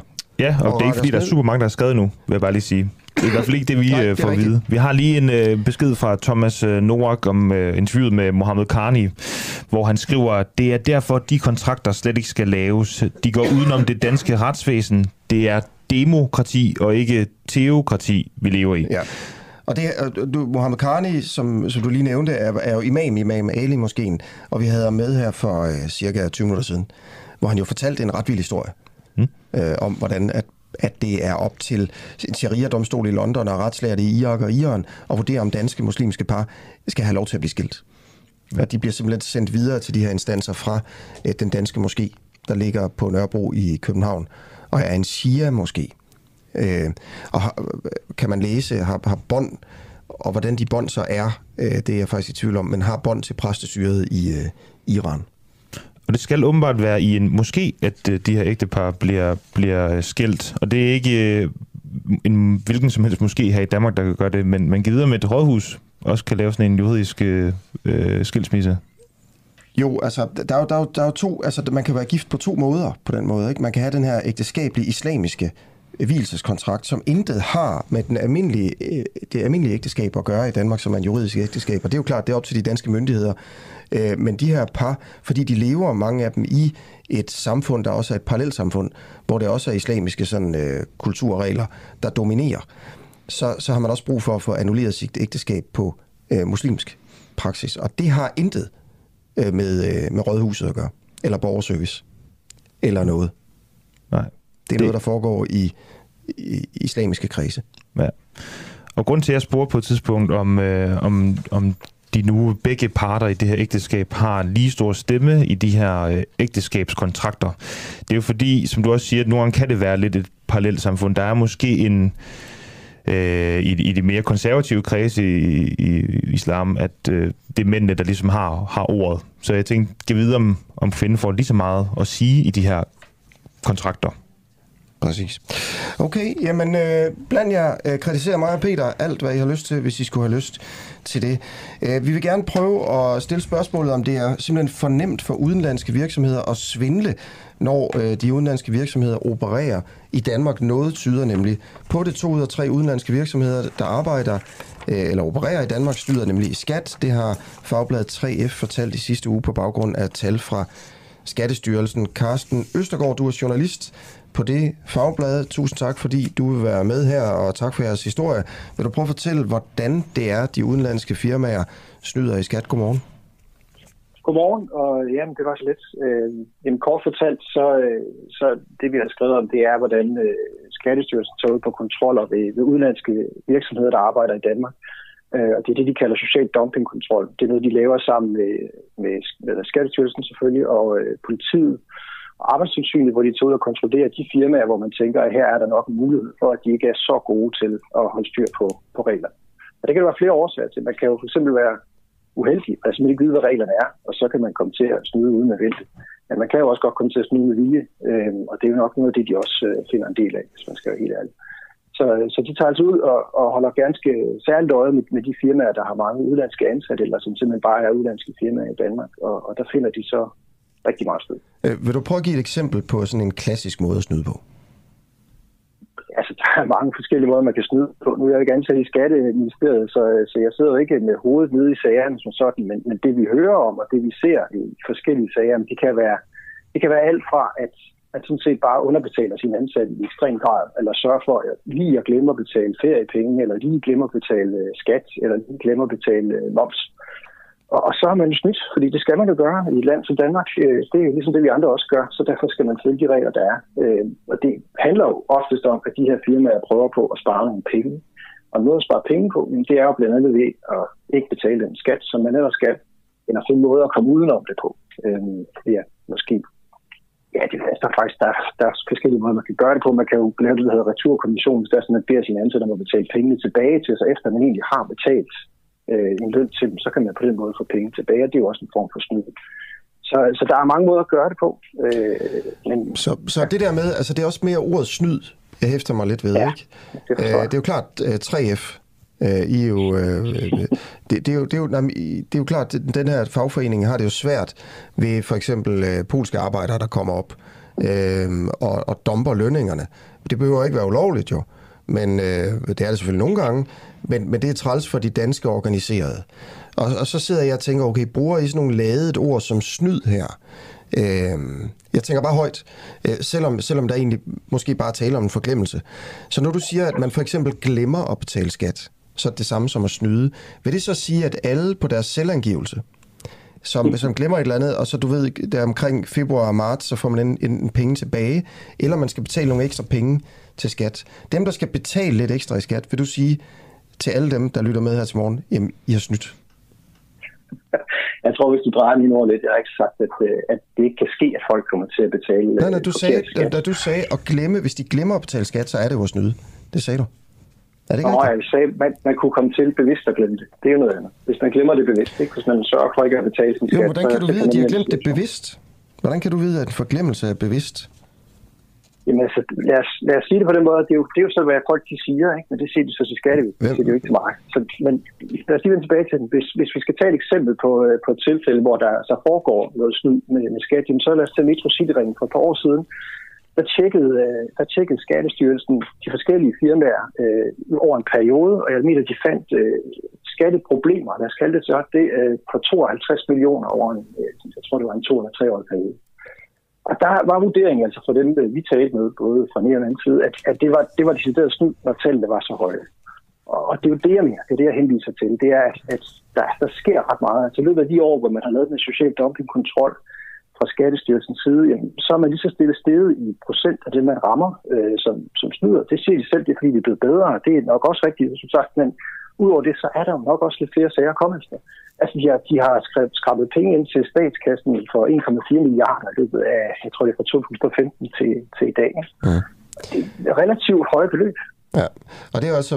Lad os, lad os prøve at købe den et øjeblik her, fordi jeg tror heller ikke, det helt... Øh, nødvendigvis helt, helt dumt at, at købe, at, at det meste af det her på en eller anden måde er snyd øh, uden jeg ved det altså. Men Skattestyrelsens indsats mod social dumpning øh, finder mere snyd end nogensinde, det siger du også her. Du nævner også selv, at man har krasset 1,4 millioner kroner ind til statskassen siden 2015. I 65 procent af kontrollerne, som Skattestyrelsen har foretaget i første halvår af, øh, af i år mod udenlandsk arbejdskraft, der er det endt med en skatteregning. Altså i to ud af tre tilfælde her. Hvorfor er det, Øhm, lad mig prøve at spørge, jeg har egentlig lyst til at høre så, okay, det er så dem, der bliver taget her. Hvor mange bliver tjekket? Altså hvis vi nu siger, at det her, det gælder sådan, at to tredjedele på en eller anden måde ikke betaler den skat, de skal. Øhm, hvor mange ja, bliver tjekket? Jeg kan finde, jeg kan finde tallene. Ja. Ja. Det må jeg faktisk ikke lige ved hånd. Så måske har du dem, så kan du Nej, jeg har dem ikke. Du har dem ikke. Nej. Øhm, vi, har, vi, har tid, nok. Vi har tid nok. Altså. Jamen, det er fint. Jeg vil også gerne finde. Ja. Det er slet ikke det. Vi tager bare en lille pause. Det er fint. Okay. Øh, men kan vi snakke noget andet i mellemtiden? Vi kan godt snakke videre om... om og så leder du imens. Ja, okay. Ja. Altså, ja, hvorfor, hvorfor snyder de så meget? Altså, hvad, hvad er det for noget? Er det fordi, vi har for dårlige... Er det for nemt at snyde i Danmark? Øh, har de en dårlig moral der, hvor de kommer fra? Øh, hvad, hvad, hvorfor er de snyder så meget? Nå, men altså, det er jo et godt spørgsmål. Hvorfor snyder man? Altså, det, i, i de tilfælde, vi, øh, vi ser ofte i vores arbejde fra fagbladet, jamen, så, så sker snyd jo, fordi man gerne vil spare penge.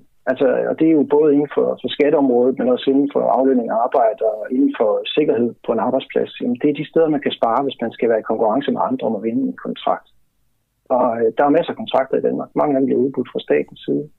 Øh, og de, de kontrakter, de, øh, de bliver så ikke kontrolleret helt voldsomt meget.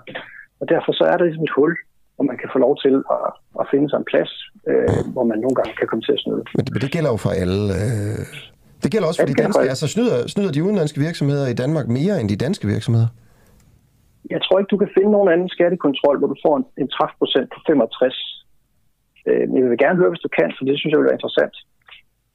Det er umiddelbart ikke Jeg har overhovedet ikke øh, kigget på sådan nogle skattekontrols uh, træfprocenter nogensinde i mit liv. Men det har du Nej. vel? Jamen, jeg har ikke kigget på, altså det her er jo det område, jeg sidder med. Men, men snyder de mere end danske på. firmaer, tror du? Ja, det vil jeg nok sige. Lad os sige det på den måde. Ja. Altså, det, det, det er jo min vurdering, så øh, jeg synes, at du skal spørge Skattestyrelsen, om de har den samme vurdering. Det er jo, det er ja. vigtigt, at man selv ja. får lov til at forholde sig til det. Ja.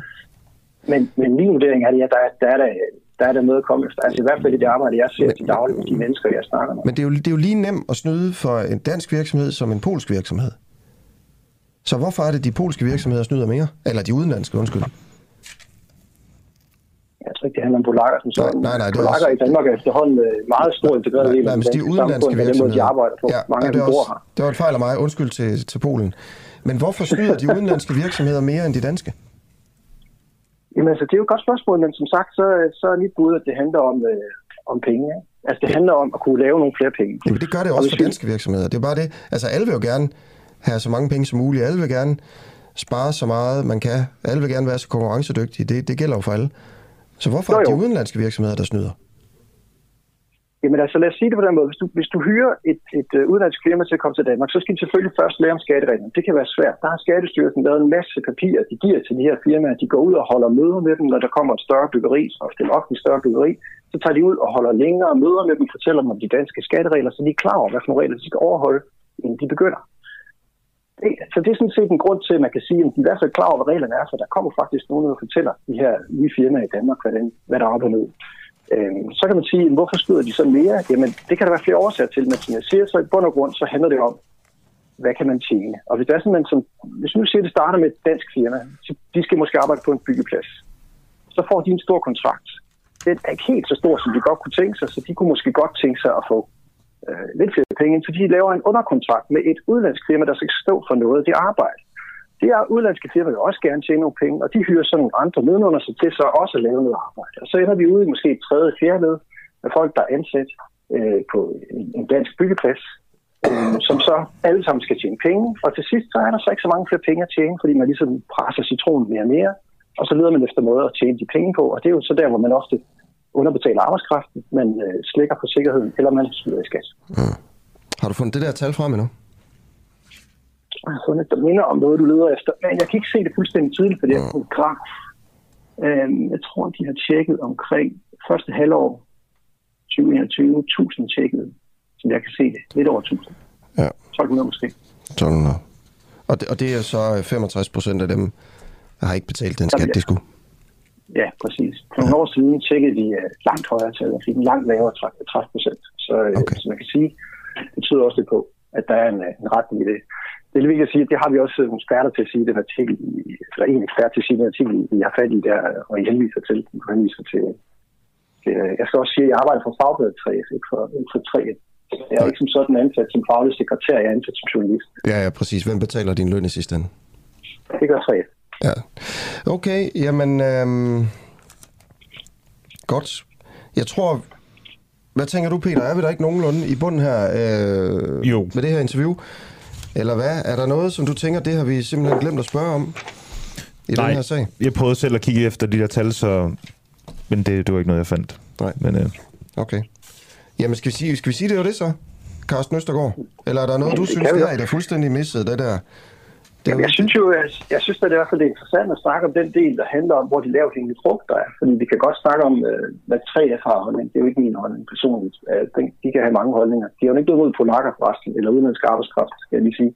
Jeg synes, det er fint nok. Folk skal bare have cirka samme løn, så er det, så er det bedst. Ikke? Øh, men der, hvor der hænger nogle lavt hængende frugter, det er jo der, hvor jeg synes, der er noget interessant at komme efter. Det er det, der handler om udbuds, udbudslovgivning og kontrakter. Altså, den danske stat er en kæmpe udbyder af, af masser af arbejdspladser i Danmark.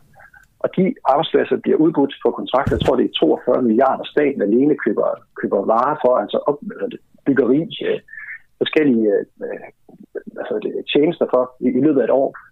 Staten selv har egentlig et ansvar for at lave sociale klausuler.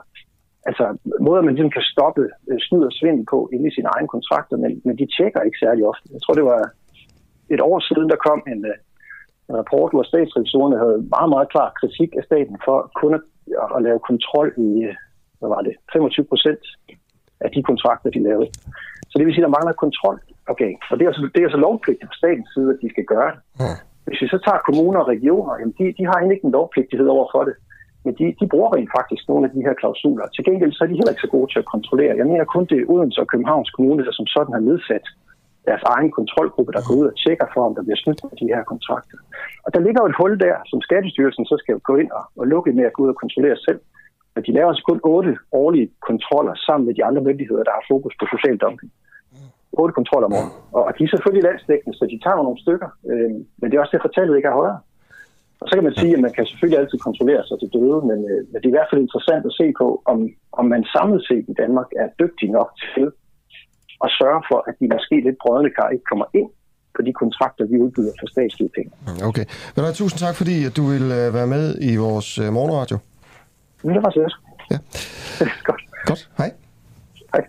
Lige om øh, cirka 8-9 minutter, der skal vi snakke med gruppeformanden for Venstre i Ikast Brande Kommune. Han hedder Henrik og har taget initiativ til en underskriftsindsamling. Det handler om, hvor farligt det er at være nabo til udvisningslejren i Kærshovedgård i, øh, i Boring, der har været så meget debat om. Hvad præcis han har samlet, altså hvad det er, han, han vil have folk til at skrive under på, det afslører vi lige her om 8, 8-10 minutter. Så vil jeg også bare lige nævne, indtil vi kommer til det med, om øh, der er socialdemokrater, som har købt has på Christiania, øh, så vil jeg bare lige sige, at i aften klokken 8, der kan man komme til et, øh, et event. Der kan man komme ind bag gardinerne her på den øh, uafhængige og finde ud af, hvad vores fremtidsplaner er, øh, hvad vi sidder og graver i, i gravergruppen. Og man kan også møde vores nye eftermiddagsvært, øh, som går i luften med et, et nyt eftermiddagsprogram her den 1. oktober. Det er et koncept, der ikke er set før i Danmark.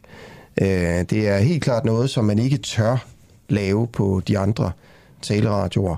Så øh, det glæder vi os meget til, og hvis du gerne vil vide, hvad det går ud på, og hvem vedkommende er, altså hvem verden er, så tune ind i aften klokken 8. Jeg har været, jeg skal også interviewe Rasmus Jarlov om, om hvilke spørgsmål han frygter aller, allermest, øh, og hvad, hvad, hvilke spørgsmål de er trætte af at få på Christiansborg øh, til en ærlig snak om, øh, om det. Øh, hvis man vil med til det her arrangement, så skal man være medlem hos os. Øh, Det er ligesom det, vi har valgt at gøre.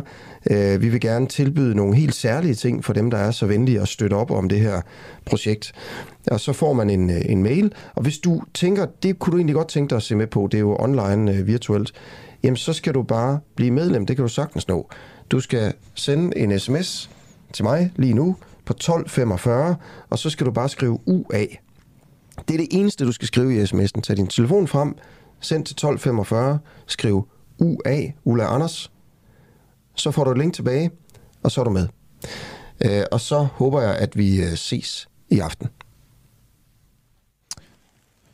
Vil, øh, da jeg sagde tidligere, at den sjoveste historie i dag, det var Anders Kynav, så tror jeg, altså, at jeg lige havde overset det her. Fordi vores, øh, vores gode reporter, øh, Nikolaj Jul, han har ringet rundt til en masse socialdemokrater, og så spurgt om, øh, om disse om de nogensinde selv har støttet Christiania. Har de nogensinde selv købt hash på Pusher Street? Og har de jo nogensinde selv røget hash? Øhm, han ringede som sagt rundt til den socialdemokratiske borgerrepræsentation i København for at spørge, og prøv lige at lytte med her. Jeg tror, ja. det bliver lidt sjovt. Måske skal vi også lige prøve at snakke om, altså, hvorfor er det vigtigt? Men det, det, er jo, Altså, hvorfor er det vigtigt, om en eller anden socialdemokrat har købt has på Christiania?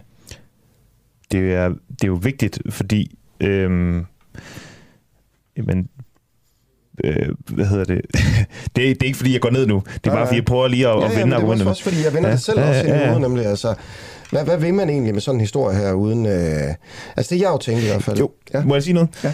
Øh, det er, jo, er det ikke lidt sådan noget øh, practice what you preach øh, slags historie? Altså hvis man siger, at øh, det er for dårligt, det der sker på, på Pusher Street, og vi vil gerne bekæmpe det så meget vi kan, så er der noget, en vis form for hyggeleri, hvis man selv har været ude og støtte det. Så kan man i hvert fald ikke sige det med... Ja, ja, præcis. Det er også det, jeg tænker. Ja. Og så er der jo kommunalvalg lige om lidt. Og så kan man jo også se her, hvis man, øh, og man har lyst til at stemme på en, der, øh, der, der handler med øh, kriminelle organisationer, der, der sælger heroin og begår vold og mor. Altså, fordi det er jo det, man gør, hvis man køber has på Pusher Street på Christiania. Så køber man jo ikke bare lidt hast, en eller anden øh, christianit med sådan øh, fedtet hår. Men man, man køber jo af Hells Angels.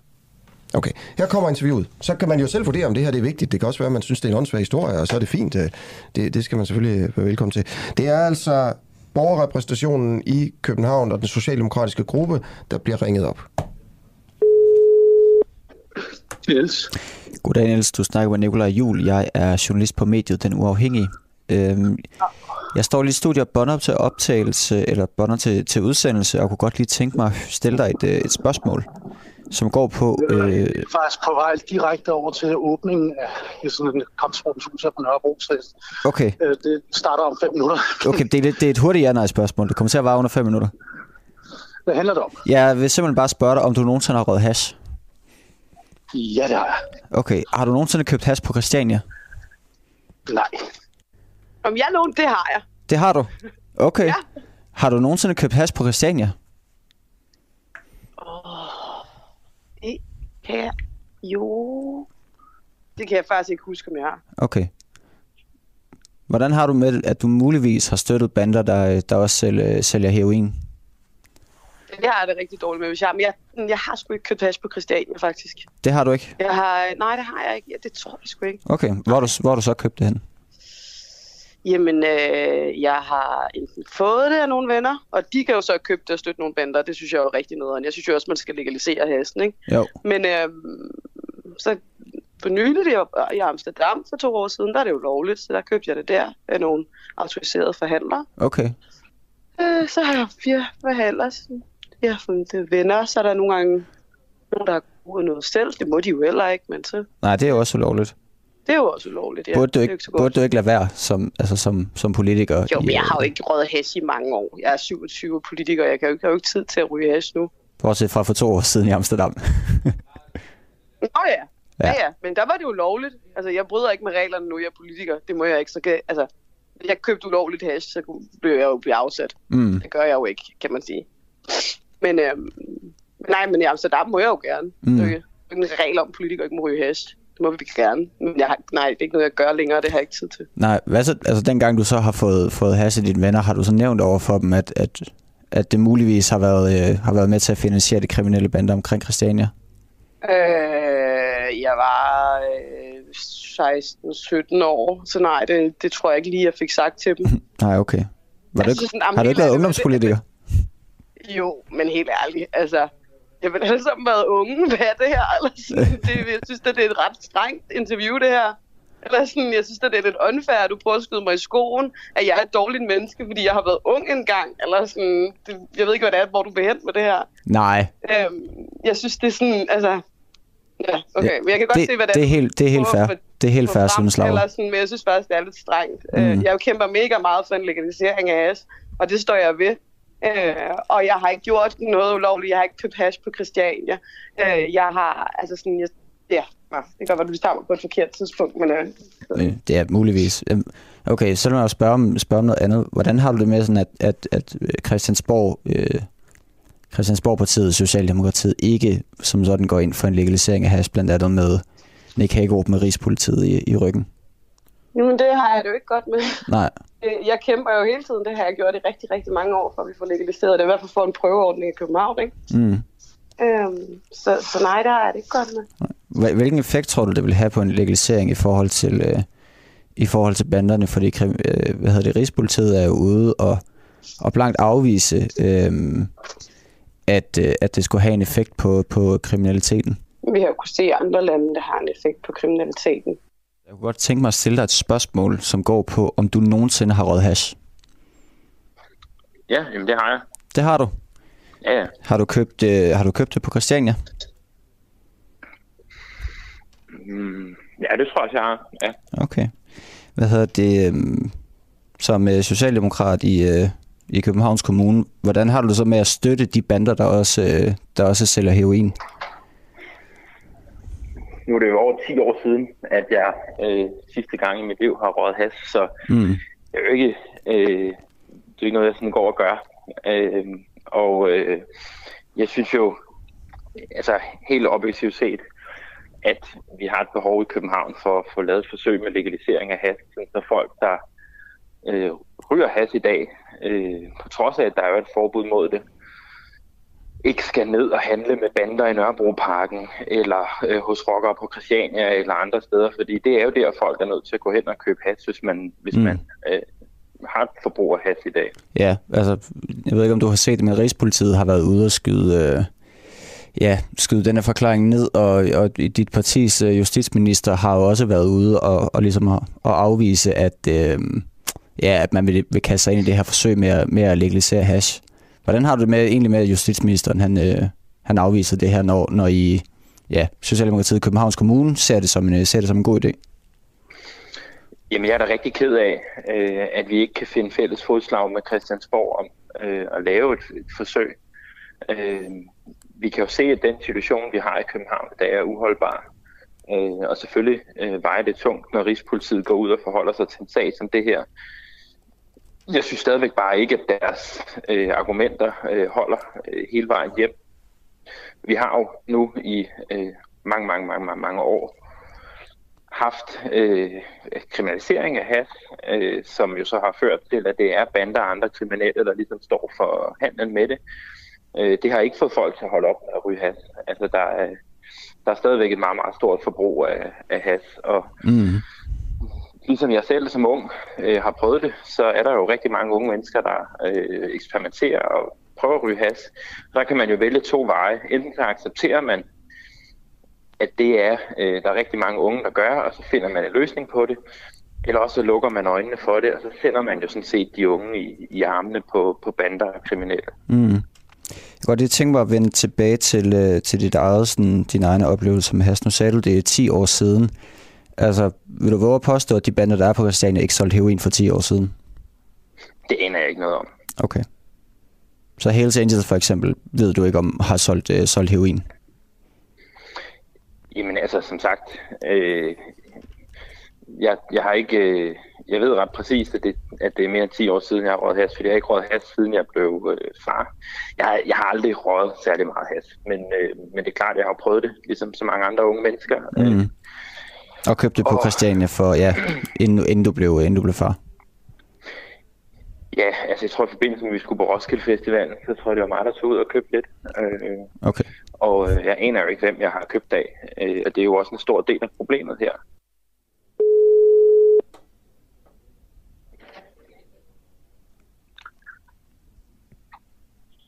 Det er du. Hej Tue, det er Nikolaj Jul. Jeg er journalist på mediet Den Uafhængige. Øhm, jeg står lige i studiet bonder til, til udsendelse og kunne godt lige tænke mig at stille dig et, øh, et spørgsmål. Ja. Ja, det går på, om du nogensinde har røget hash. Øh, jamen, det, det tænker jeg ikke er sådan et, øh, et, et, et svar, jeg ønsker at dele ud med hele verden. Okay. Nej, men det... Øh... Så du har, du har aldrig røget hash. Kender du nogen, der har røget hash? Jamen, nu lægger du mig ord i munden, som jeg hverken vil bede eller afkræfte. Okay. Så jeg får ikke et, øh, jeg får hverken et ja eller et nej fra dig? Nej.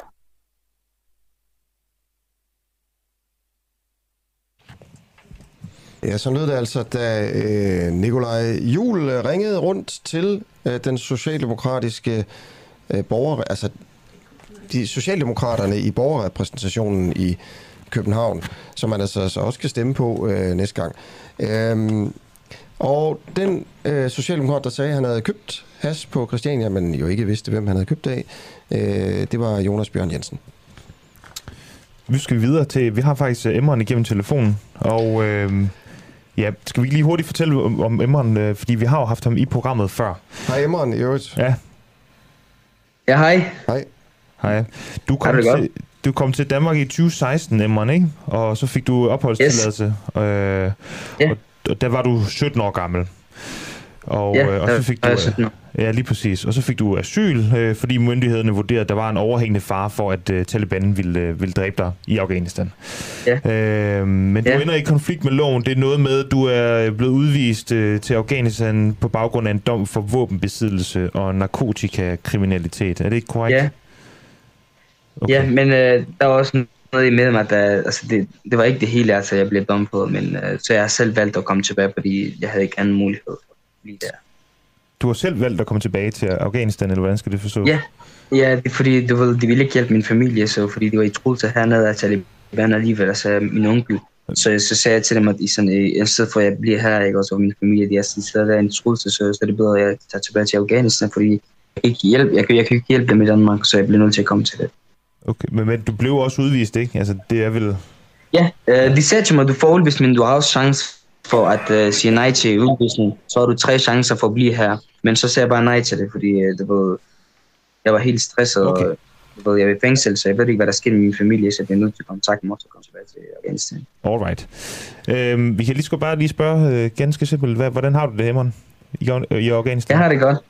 Tak. Øh, ikke så godt, ja, men du, du ved godt, situationen i Afghanistan, den er ikke så godt, men øh, alligevel, tak. Øh, fint nok, det går nok. Og hvor, hvor er du henne lige nu? Altså, jeg er i Kabul. Du er i Kabul. Hvor henne i Kabul? I, i Kabul, øh, tæt på Dalaman, hvis man siger det. Det er en øh, gamle hus, hvis du kender det, Darlaman. Okay, men jeg kender det ikke. Men altså, vi vil jo gerne... Grunden til, at vi også snakker med dig, Emma, det er for at finde ud af, altså, hvordan er det at være udvist øh, øh, til Afghanistan? Øh, ned til et, øh, et land, man jo er flygtet fra. Altså, du flygtede, og vi har jo set dine papirer. Du fik jo asyl i Danmark, fordi at man vurderede, at du var i overhængende fare for, at Taliban ville dræbe dig. Øh, dit onkel er nemlig et højtstående medlem af Taliban, og du blev tvunget ind i Taliban og kom i træningslejre for at lære at dræbe vantro, som mig og Peter her i studiet. Øhm, altså, så, så flygtede du så, øh, og der sagde, det sagde de danske myndigheder, du er, altså du er i fare, hvis du, øh, hvis du var i Afghanistan. Så bliver du så vist, udvist og, og kommer tilbage, og nu står du i Kabul. Øhm, så tænker vi sådan set bare, hvor farligt er det? Ja, det er, det er sindssygt farligt. Altså, du ved, hernede, altså normalt folk, øh, de, de, de er bange for talibaner, fordi altså, de, de er sådan ligeglade mennesker, som, øh, hvis, du, hvis du siger bare et eller andet med dem, du ved, så, så bliver du dræbt med det samme. Hvis du går ud over deres lov, så bliver du dræbt. Og så mig, jeg har det tatovering på min hånd først, øh, afghansk flag, som de hedder det, ikke? Også, som I har set det på fjernsynet, øh, nyhederne. Og så, nej, dengang jeg skulle komme til Afghanistan, jeg, selvfølgelig jeg var bange for, men, men, men det ved, jeg var ikke så ung, at de kunne bare forklare mig, at øh, du må ikke tage til Danmark, øh, Afghanistan tilbage, man, fordi du, du er i truelse af Taliban. Men det har de ikke sagt til mig. De siger til mig, okay, hvis du vil, så, så sender vi dig tilbage. Og så de har selv har sagt til mig også, vi sender dig tilbage, du får udvisning. Men alligevel, de har, derfor de, vil give mig udvisning, fordi inden de skal sende mig hjem tilbage, så de har fået ved, at de har underskrevet på de der papirer, som øh, frivillige er velkommen til Afghanistan. Så derfor de siger, okay, vi sender dig tilbage til Afghanistan. Og så øh, du ved, altså livet her, det er i meget i risiko og i stresset, og du ved, der er ikke noget at lave. Og så lige snart jeg går ud, og, og de har mit billede af det hele, Så jeg, jeg er rigtig bange. Altså, det er 99 procent, altså, du ved, er bange for at blive dræbt. Det er noget med, at du i sidste uge blev øh, tilbageholdt af Taliban. Er det korrekt? Ja, ja. Hvad skete ja, der? Øh, ja, der var et eller andet sted, jeg skulle, jeg skulle søge efter hjælp øh, for det der World Food Organization, som øh, de hjælper folk med mm, altså dig og altså, masse andre ting for at spise. Men så gik jeg til Nangarhar provinsen for at uh, få det her hjælp. Men så på vejen, så bliver jeg stoppet af Taliban, og så siger de til mig, at uh, altså, der kommer alle sammen ned af bilen, så, så de begyndte at snakke med alle sammen, hvor I kommer fra, og hvor laver I her, og, og så, så spørger de sådan et spørgsmål. Så til mig, der er en af dem, der sagde, du ligner ISIS, du skal komme med. Jeg siger, nej, hvad snakker I om? Det siger, nej, du ligner ISIS, du skal komme med. Jeg var så bange og så stress, for, for jeg tænkte nok, at uh, måske uh, at de har mit billede igen, som øh, min onkel har sagt til dem, at der er sådan en menneske. Så jeg, jeg gik på det der checkpoint-rummen, så sad jeg der, så jeg, snak, jeg begyndte på at snakke med dem, så de giver mig lusning, og siger, du skal stoppe nu her, du skal ikke snakke, der kommer en efter dig nu jeg var så stresset og så bange, jeg nok, fordi de slagter folk, altså de der, når de kender, de har lige øh, kæmpet mod ISIS og Taliban, de, de mod hinanden nu, og så, du ved, så jeg var så stresset, at måske de, de, de, de tog fejl faktisk, men jeg var bange for, at de ville slagte mit, altså de ville skære mit uh, hoved fra min krop af, så jeg var så stresset og chok, og så der gik 6-7 timer, så efter 6-7 timer, så kom der en, så, så viser han, øh, altså, så sagde jeg dem til, hvor han er. Så kommer jeg ind på rummet, og så viser han billeder, at øh, faktisk, øh, heldigvis, det var ikke mig. Så siger en af dem, at det er ikke ham, I kan bare lade ham gå. Øh, men øh, du ved, jeg var tæt på i fejlen, jeg kunne bare blive dræbt, altså, og så andre, du, du ved, så jeg snakker ikke så meget med dem, fordi lige pludselig måske jeg sagde et eller andet, ikke også, så, så de tænker nok. Hvor, hvor bliver du så smidt ud henne? Altså, så har de taget dig hen til et checkpoint, og så... Øh så sender de dig bare øh, ud på gaden igen, eller kører de dig tilbage, eller hvordan foregår det? Nå. Jeg tror lige, Emron, han, øh, han forsvandt. Vi prøver lige at ringe ham op igen. Ja, ja. Jeg tror, vi ringer via det. WhatsApp.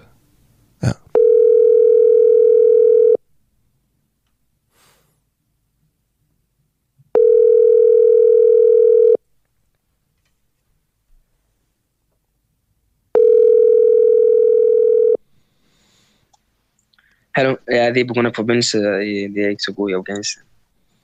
Det er helt okay. Øh, fik du det med, vi spurgte om sidst? Altså det her med, jamen, hvad sker der så, når du bliver smidt ud fra det her checkpoint, da de fandt ud af, at du ikke var ISIS alligevel? Ja, øh, efter checkpoint, jeg sagde til dem, at I, har, I tog fejl, du ved, jeg kommer efter noget hjælp her, og du ved, I bare fangede mig her. Så siger jeg, du skal ikke snakke for meget, du skal bare, du, du heldigvis, ikke, altså, du skal være glad for, at vi har forladet dig.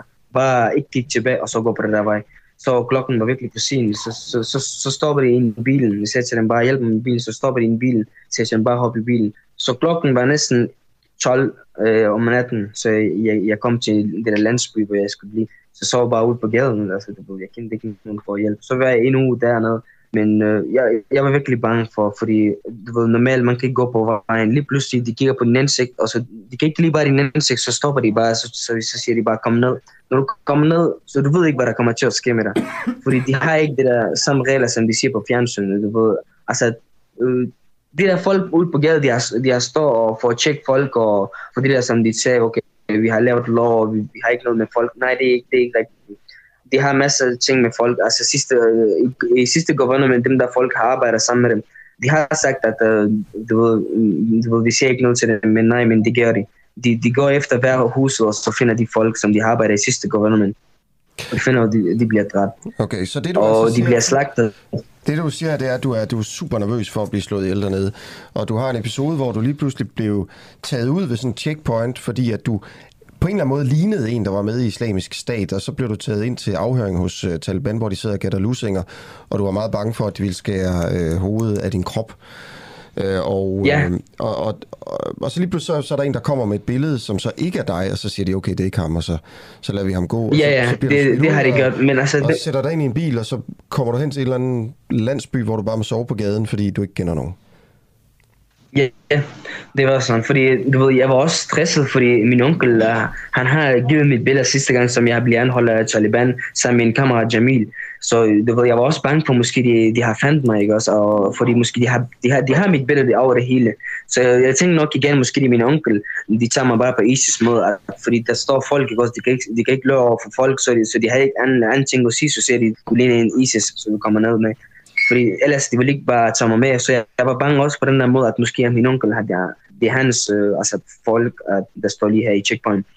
Men så sagde de til mig, at der kommer en, så bagefter jeg fik mere end stress, at, fordi de, han sagde, at der kommer en, måske jeg tænkte nok, okay, det er min onkel, måske kommer efter nu.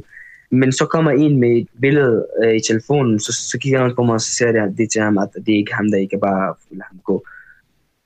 For... Ja, men øh, du ved, øh, jeg, jeg kan ikke gå på vejen faktisk. Jeg kan ikke gå ud. Jeg kan ikke, det ved, fordi jeg, ikke, jeg har boet i Danmark, ikke også? Jeg, du ved, altså min system, den, den virker ikke sådan, som jeg, som jeg er i Afghanistan. Jeg har ikke været så lang tid i Danmark, men så har, du ved, så har jeg, så jeg har taget det hele kultur af Danmark i mit hoved. Og folk hernede, der er forskellige lige end, end jeg er. Så du ved, i, i den her system, jeg kan ikke, jeg kan ikke leve her. Nej, og, øh, og ja, du, du kan nærmest ikke engang gå på gaden, som du siger, altså fordi dit øh, billede, og, og vist også din kammerat Jamils billede, øh, det har Taliban som nogen, de gerne vil, øh, vil have fat i. Er det ikke øh, korrekt forstået? Ja, ja, ja, de har det. De har også ja. mit, de har også hans. Øhm, bare lige for at fortælle dig om noget af det, der bliver snakket om i forhold til Afghanistan lige for tiden, i hvert fald i, i går.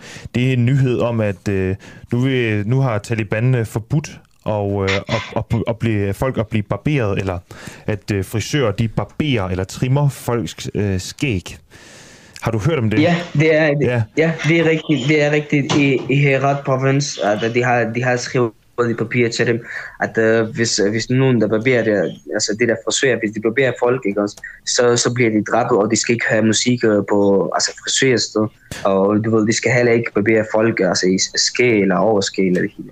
Okay, så, de, de har det, de, og hvis nogen der har gjort det, og de går ud over liv, uh, loven, så så det bliver dræbt, eller de, ja. bliver, de vil slagte deres, uh, eller skære deres arme og hånd og de, de har sådan regler, og det, det, så, hver, hver det bliver endnu mere svært. Og det der, de har, som de har sagt til altså, humanity, altså, vi gør ikke sådan nogle ting, som vi har gjort 20 år uh, siden, men, men, men de, de er i gang med, og så lige snart stille og roligt, de prøver at gøre sådan nogle ting igen og igen. Okay, så, så straffen for at, at, at trimme folks skæg, det er simpelthen uh, henrettelse, som du siger her. Ja, ja. Hvordan, hvordan det, ser dit skæg ud lige nu? Mit skæg, det, den er lang, fordi du ved, jeg bliver nødt til, øh, ellers, øh, du ved, hvad, hvad, hvad kommer til at ske. Og jeg, jeg, jeg rører den ikke, fordi jeg går ikke engang til øh, frisør, fordi jeg er bange for, hvis, hvis jeg ligger lige, øh, hvis jeg lige ordner den også, hvis jeg lige ordner med skæg, så, så måske jeg kommer til at få problemer det. Det er jeg 100% sikker på. Fordi de kigger på din indsigt. Du ved, de, de har ikke det der træning, som hvordan man skal tale med folk. Altså, de, de råber over dig. Bare, bare kom ned, og så kigger på de skæg, og så hvorfor har du ikke skæg? Eller du ved, hvorfor er du sådan, hvorfor er du sådan. Så på en eller anden måde, de tager dig, og så de tager dit fingeraftryk faktisk også, altså du har arbejdet i det sidste government, ikke? så tager de din fingeraftryk for, om uh, du har arbejdet før sammen med dem eller ikke. Okay, bro, Eman, Eman, hæng lige på i, i, i to minutter, eller et minut, så fortsætter vi interviewet med dig. Okay, det er Du lytter lige nu til en uafhængig morgen. Kritisk, nysgerrig og levende radio, som politikerne ikke kan lukke. Vi sender live alle hverdage fra klokken 7 til 9. Okay. Lyt med via vores app på DK4 DAB fra vores Facebook-side, okay. eller hvis du bor i hovedstadsområdet på FM-båndet 102,9. Tak til dig, som gør det muligt. Kan du høre mig igen, Emron? Ja. Godt. Øh, det var bare min med, medvært, der lige, er, der lige er smuttet. Så det er bare os to nu, øh, Emron, her, her et, par, et par minutter mere. Øhm, er okay. der noget, at, altså, hvordan er øh, folkestemningen lige nu, øh, der hvor du er i, i Kabul? Altså folk, de, de, de har ikke det der liv, som de havde før. De tænker over, fordi der er ikke noget at lave, der er ikke noget arbejde. Du ved, der folk komme ud på gader og søge efter hjælp, men, men der er der ikke noget for, at vi skriger til Taliban, og så, så de er også ligeglade med. Og du ved, efter 10 afghanske penge, ikke, også, de går rundt frem og tilbage, og for, de kan få 10, 10 afghanske penge. Det, altså, det er svært at leve her, faktisk også deres økonomi var, og der er ikke noget job, og uh, det, det, det, det, det bliver stjålet masse ting af telefoner, de har lige begyndt på at stjæle telefoner. I, I Taliban, altså folk de ved godt, at, altså i Taliban, når, når de har det der lov, og når de, når de kommer her, og så de har overtaget Afghanistan, ikke også, så kommer der ikke nogen til stjæle. Men fordi folk er bange af dem, fordi de ved godt, de vil skære deres arm. Men alligevel folk stjæler, fordi de har ikke noget til at spise. De, altså, I stedet for, at de bliver dræbt bare for ikke noget at have at spise, så, så er de glade for at stjæle, og det, det bliver så meget sådan nogle ting. Der sker, der sker masser sådan nogle ting. Okay, så selvom øh, konsekvensen for at stjæle, den er og en håndsafhugning, så, så stjæler ja. folk alligevel, fordi de ikke har andet. Har du ja, været vidne til sådan en uh, håndsafhugning her? Øh, hvis jeg skal være ærlig, altså, jeg, jeg har tænkt over det, fordi faktisk, ja, fordi der er ikke noget at lave, du ved, heldigvis, jeg har en kammerat, der har hjulpet mig fra Danmark, faktisk, altså, for øh, i, en måned siden, der sendte mig penge bare lidt for hjælp, altså for mad og sådan noget, fordi jeg sagde til dem, jeg har ikke noget, men det, det var jeg glad for. Men ellers, du ved, jeg har tænkt over det nok, fordi der er ikke noget at lave. Altså, øh, du ved, i systemet, jeg kan godt køre, men jeg er bange for Taliban. Jeg kan godt få job hos dem, men jeg er stadig ikke bange for, fordi øh, du ved, de, de folk, det kan man ikke tro på, at øh, selvom du siger, okay, jeg kan godt køre det her system. Men så alligevel, jeg, jeg ved ikke, om de hjælper i, altså, de prøver at altså, bygge Afghanistan, eller de prøver bare, altså, dræbe folk, og du ved, man kan ikke tro på dem, altså, det er ikke de personer, man kan tro på. Nej. Så du ved, jeg, det vil jeg gøre, jeg vil gøre det samme, fordi jeg, hvad skal jeg gøre jo? Jeg får ikke hjælp andre steder, så hvad skal jeg gøre? Jeg bliver nødt til at stille jo, ellers gør jeg et eller andet. Men, men jeg er en klog person, du ved, det gør jeg ikke, men jeg, jeg har tænkt over det faktisk. Okay. Jamen, øh, held og lykke øh, fremover, Imran, nede i Afghanistan. Det kan være, at vi lige taler med dig igen øh, på et andet tidspunkt. Øh, men øh, indtil videre, ja, så må du have... Øh, tak for. Ja, selv tak. Øh, tak for det. Godt. Hej. Og hej på det. Hej. I lige måde. Hej. Ja, jamen det der skete lige før, da Asger han satte en jingle på, det var, at han forlod studiet og efterlod mig herinde alene. Og det er jo det er jo hans fulde ret til. Han er jo chefredaktør herinde og, og, og min chef, så det er jo øh, det er helt fint. Vi skal lige tale med en øh, ny person her, som vi faktisk øh, sprang over for lige at nå at fange Emran, inden øh, forbindelsen bliver alt for dårlig nede i Afghanistan. Det er Henrik Engedal, vi skal tale med nu. Han er gruppeformand for Venstre i IKAST Brande og initiativtager til en, øh, en særlig underskriftsindsamling. For det er sådan, at øh, i Bording, der ligger udrejsecentret Kærshovedgård, hvor øh, kriminelle asylansøgere de, øh, de opholder sig, øh, før de endelig drøjer ud af, af landet så er det sådan, at øh, hundredvis af Bordings øh, beboere, øh, de vil have et uniformeret vagtværm og øh, alarmsystemer og video, videoovervågning i, i byen, så de kan føle sig mere trygge. Og det er altså Henrik Ingedal, som er initiativtager til den her underskriftsindsamling. Godmorgen, Henrik Ingedal. Godmorgen. Hvad er de øh, værste eksempler på, at Kærshovedgårds beboere har skabt øh, utryghed i, øh, i boarding? Så det er jo lige nøjagtigt så et spørgsmål, som vi har skulle lægge ryg til de sidste fire år fra, fra journalister landet rundt, når vi gør opmærksom på, hvordan verden ser ud her. Og øh, dem har jeg fortalt om øh, vidt og bredt, fordi det kan være svært at forstå, men det er fra små chikanerier til råben og antasten og påvirkede mennesker, der cirkler gennem byen, øh, til butikstyverier og øh, indbrud i private boliger. Så det er en lang række. Men øh, den, den diskussion har vi faktisk haft med skiftende politikere i fire år. Kan det nu passe, at der virkelig er et problem? Og øh, der er det sådan set lidt betryggende, at, øh, at 900 ud af 2200 beboere øh, her i, i byen har hjulpet os med at bekræfte over for politikerne, at, at vi, har, vi, altså, vi har altså et problem. Og I havde jo øh, udlændinge- og integrationsminister Mathias Tesfaye i jeres, øh, i jeres by i går, er det ikke korrekt? Jo. Fik du talt med ham? Ja, det gør jeg. Okay, hvad siger du til ham? Jamen, jeg afleverede for det første de her underskrifter, som, øh, som vi har fået indsamlet her siden fredag.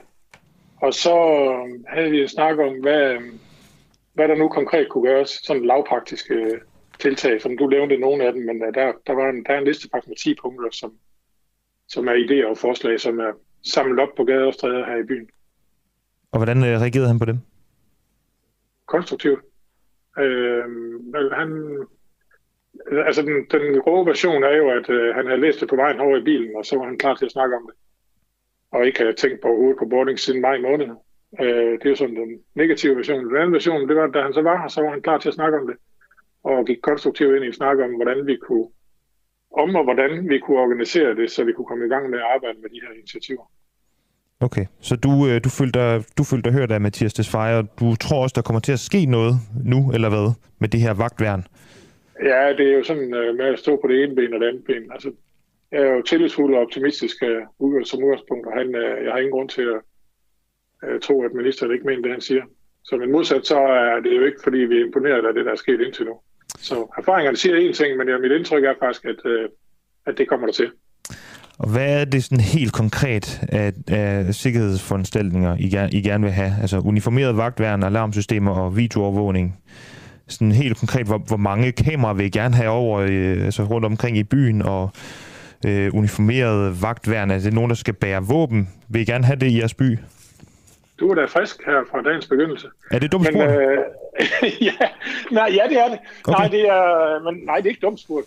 Det er et spørgsmål om, primært faktisk, så ligger det her center, der ligger 6 km uden for byen, og de mennesker, de bevæger sig på trods af opholdsforbud i en lind strøm igennem byens hovedgade herude midt, midt i det mørke Jylland, hvor vi, øh, hvor vi har været 2200 mennesker uden øh, de her gæster i rigtig mange år. Jeg har selv boet her i 55 år. Mm. Øh, og nu bliver de så sendt på øh, i kolonne, og nu overdriver jeg lidt, ikke også, men de, de bevæger sig, fordi de skal med toget i den modsatte ende af byen. Og der går de lige ned igennem. Vi har kun tre dagligvarerbutikker, eller tre butikker øh, på hovedgaden. Og der skal de bevæge sig ned igennem. Og de er så daglige gæster. Øh, og nogle af dem, eller de, mange af dem kan simpelthen ikke finde ud af at opføre sig ordentligt på godt jysk. Øh, og det var egentlig det primære, det er et andet punkt på listen der. Det var egentlig, hvorfor man ikke kører dem direkte til toget ud fra centret, så de slet ikke behøver at bevæge sig her i byen.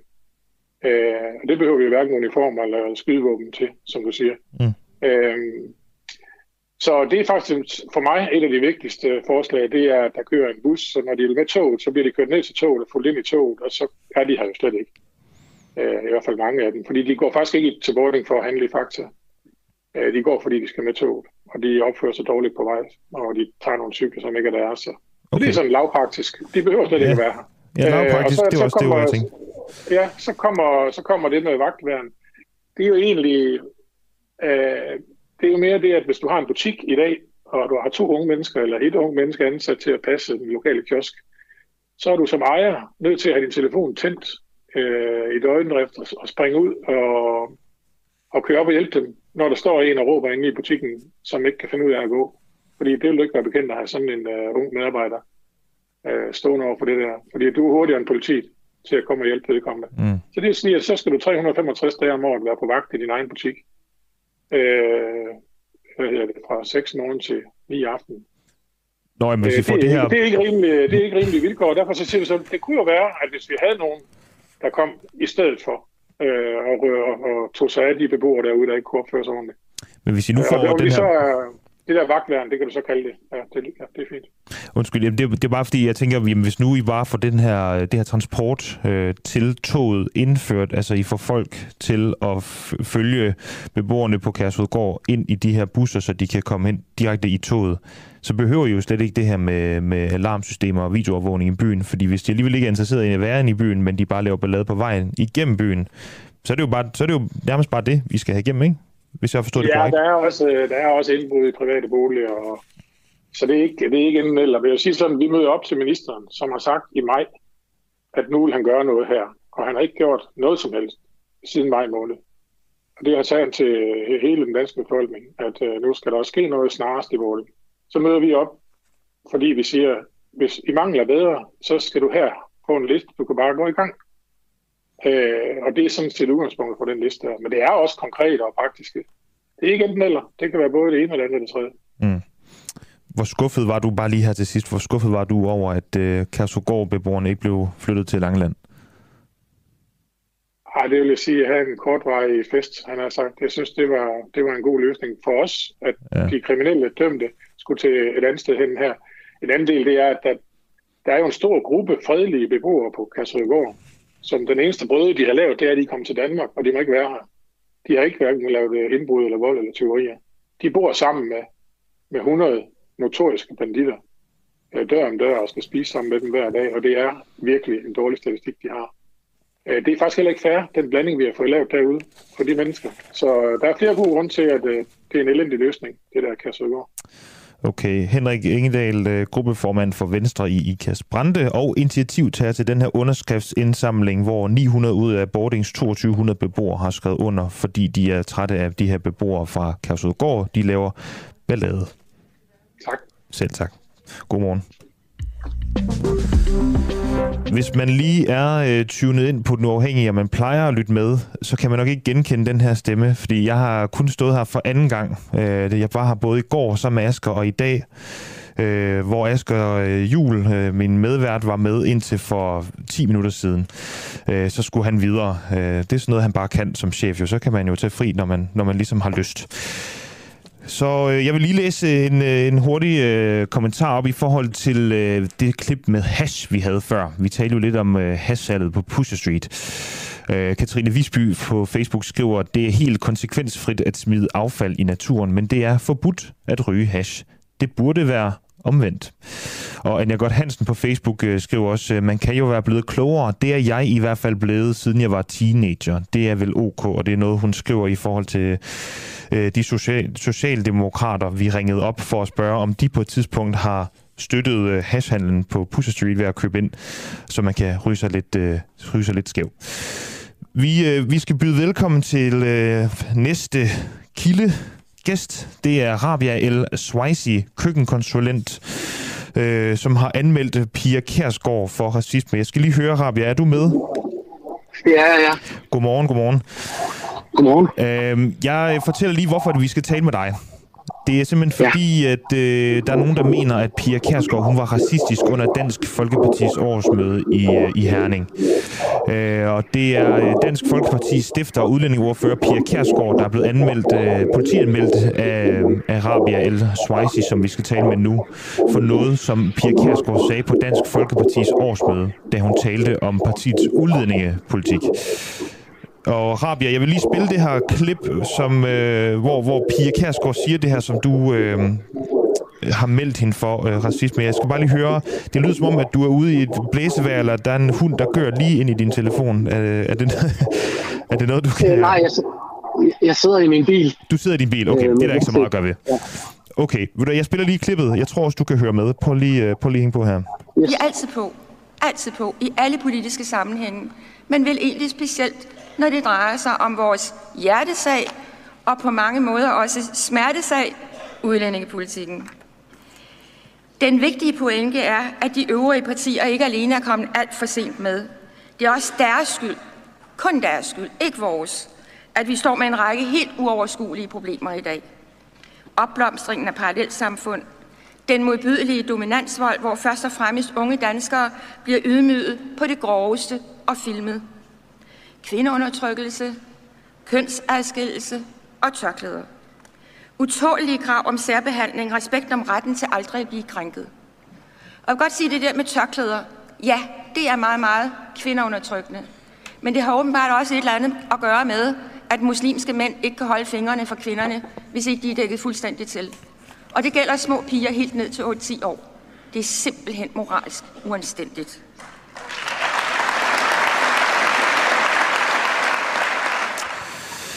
Hvilken del af det, vi hørte i klippet her, mener du er racistisk?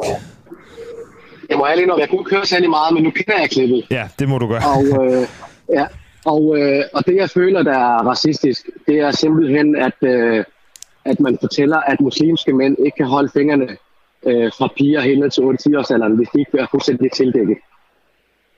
Og, og det, det synes jeg er, er dybt racistisk, og jeg synes, at det hører ingen steder hen, at man står og siger det øh, på åben tv.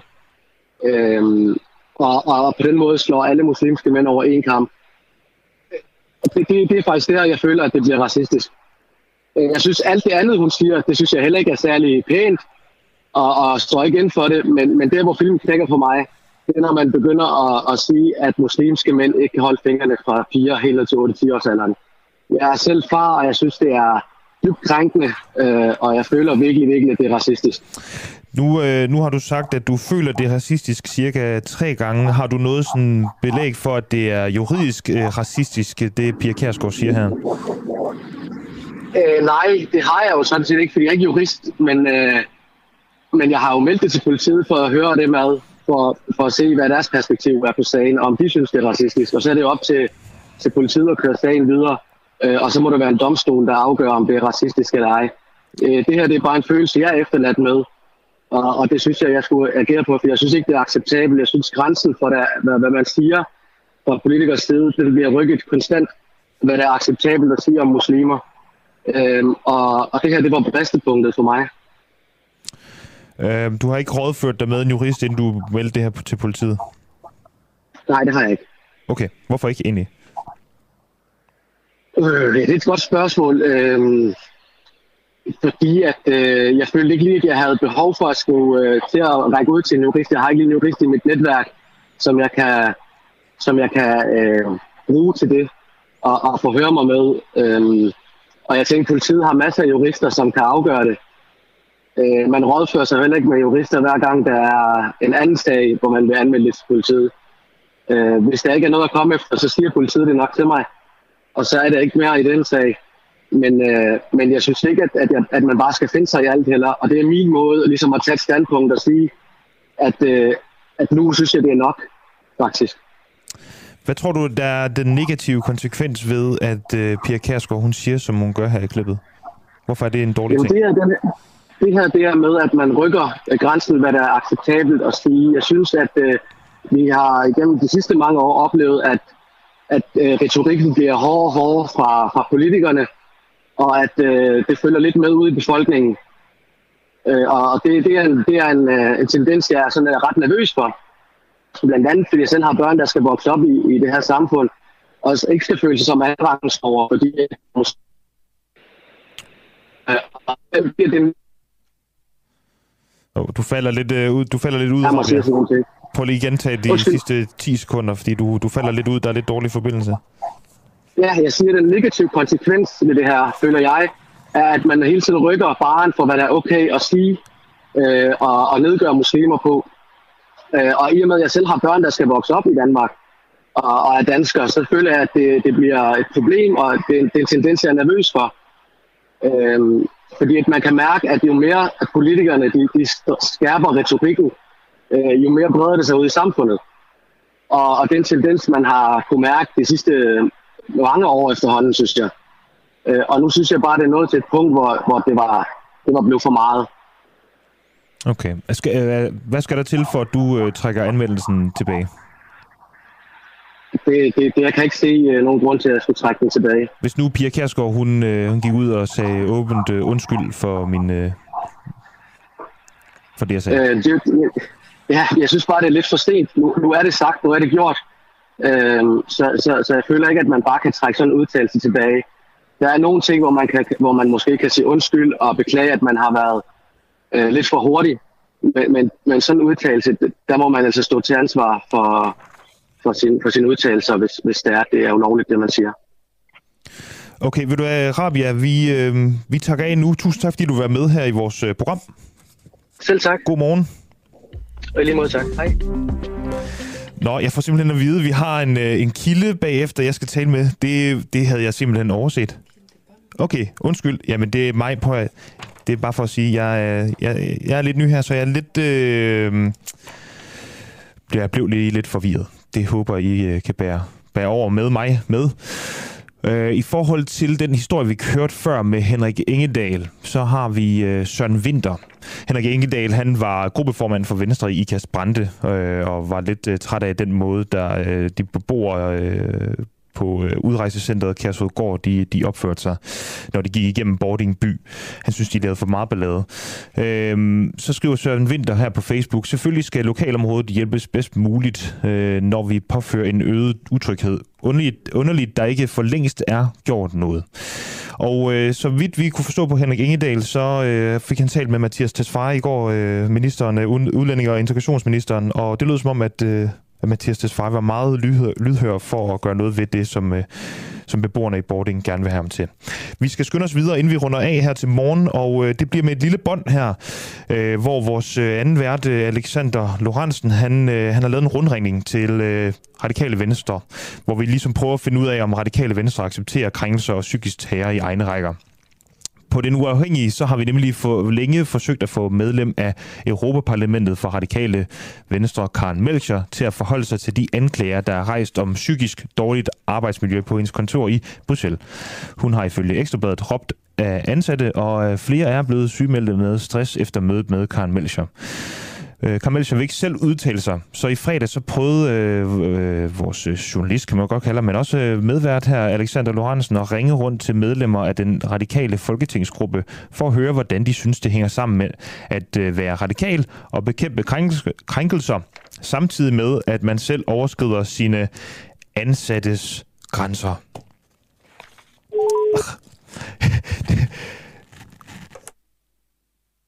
Susan Kronborg. Ja, goddag Susan Kronborg. Du taler med Alexander Lorentzen. Jeg er studievært og ringer ind fra Den Uafhængige. Øh, det skal siges, at jeg sidder og optager i studiet nu, og vil gerne have lov til at stille dig et par spørgsmål om Karen Melchior. Ja. Ja. Øhm, hvad synes du om, at øh, Karen Melchior øh, angiveligt har øh, sendt medarbejdere hjem sygemeldte på baggrund af, at hun har været for hård som chef? Øh, jamen, det har jeg slet ikke nogen kommentar til. Øh... Hvorfor ikke? Øh, jeg, jeg kender ikke øh, den situation, øh, og øh, men øh, jeg synes ikke, at jeg vil sidde og udtale mig om noget, som jeg har læst øh, mm. øh, et men, eller andet sted. Men hvad synes du om, at, at, en, at en, et medlem af, af radikale i Europaparlamentet til synlædende er så, øh, så hård en chef, at medarbejdere bliver sygemeldt? Jamen, øh, som sagt, så har jeg ingen kommentar til det. Det er simpelthen så svært for mig at have en kommentar til det, fordi jeg ved jo slet ikke, øh, hvad der ligger i øh, den situation der. Så, øh, Kender du Karen Melker selv? Jeg kan ikke. Øh, jamen, øh, ja, det gør jeg. Hmm. Har du ja. nogensinde oplevet hende som hissig? Altså, det vil jeg slet ikke øh, gå ind i. Øh, øh, altså, øh, det kan jeg sige nej til. Okay. Men, øh, så det har, du har aldrig oplevet Karen Melker som hissig eller udfarende? Nej, det har jeg slet Nej. ikke. Har du, har du hørt hende råbe af andre? jeg har slet ikke en kommentar til, til den her situation, men det kan jeg så sige nej til også. Det er Sofie. Hej Anne-Sophie, du taler med Alexander Lorentzen. Jeg ringer ind fra Den Uafhængige. Jeg vil bare sige, at jeg står i et øh, studie lige nu og optager, og vil gerne have lov til at stille dig et par spørgsmål om Karen Melker og arbejdsmiljøet på Karen Melkers kontor. Ja, ved du hvad, øh, jeg er faktisk på vej til et øh, møde inde i København. Men det tager kort tid. Det behøver ikke tage ja. lang tid. Ja, men bare... øh, det har jeg ikke nogen bemærkninger til. Nej, hvorfor ikke? Det, det har jeg ikke. Den må du tage med Karen. Så øh, jeg men, vil men, øh, lægge men, på men, her. Men, men bare, bare hurtigt. Altså, det er jo... Øh, det...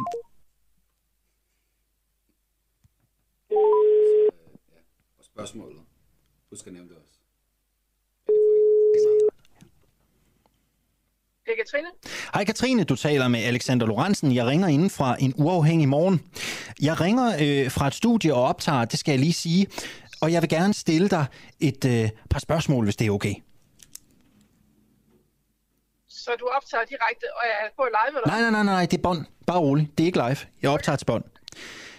Katrine, jeg vil gerne høre, er det forenligt at være medlem af Radikale Venstre, når man råber, øh, kritiserer og er så strid ved sine medarbejdere, at de bliver sygemeldt, som det er tilfældet på Karen Melkers kontor i Bruxelles? Karen Melchior og vores øh, Europaparlamentsmedlemmer, øh, deres, øh, det arbejdsmiljø, som de, øh, hvad skal man sige, har ansvaret for, det er noget, som vi har placeret ansvarsmæssigt i vores organisatoriske led, og derfor så skal du ringe til vores landsformand Mikkel. Men nu, men nu spørger jeg bare dig, hvad du synes om det, om du synes, det er forenligt. Hvad synes du selv? Du skal ringe til Mikkel. Har du ikke så, en holdning øh, til det, eller vil du bare ikke svare? Du skal ringe til Mikkel. Så det er det, jeg får ud af det. Du vil ikke svare på det. Det er det, du får ud af det.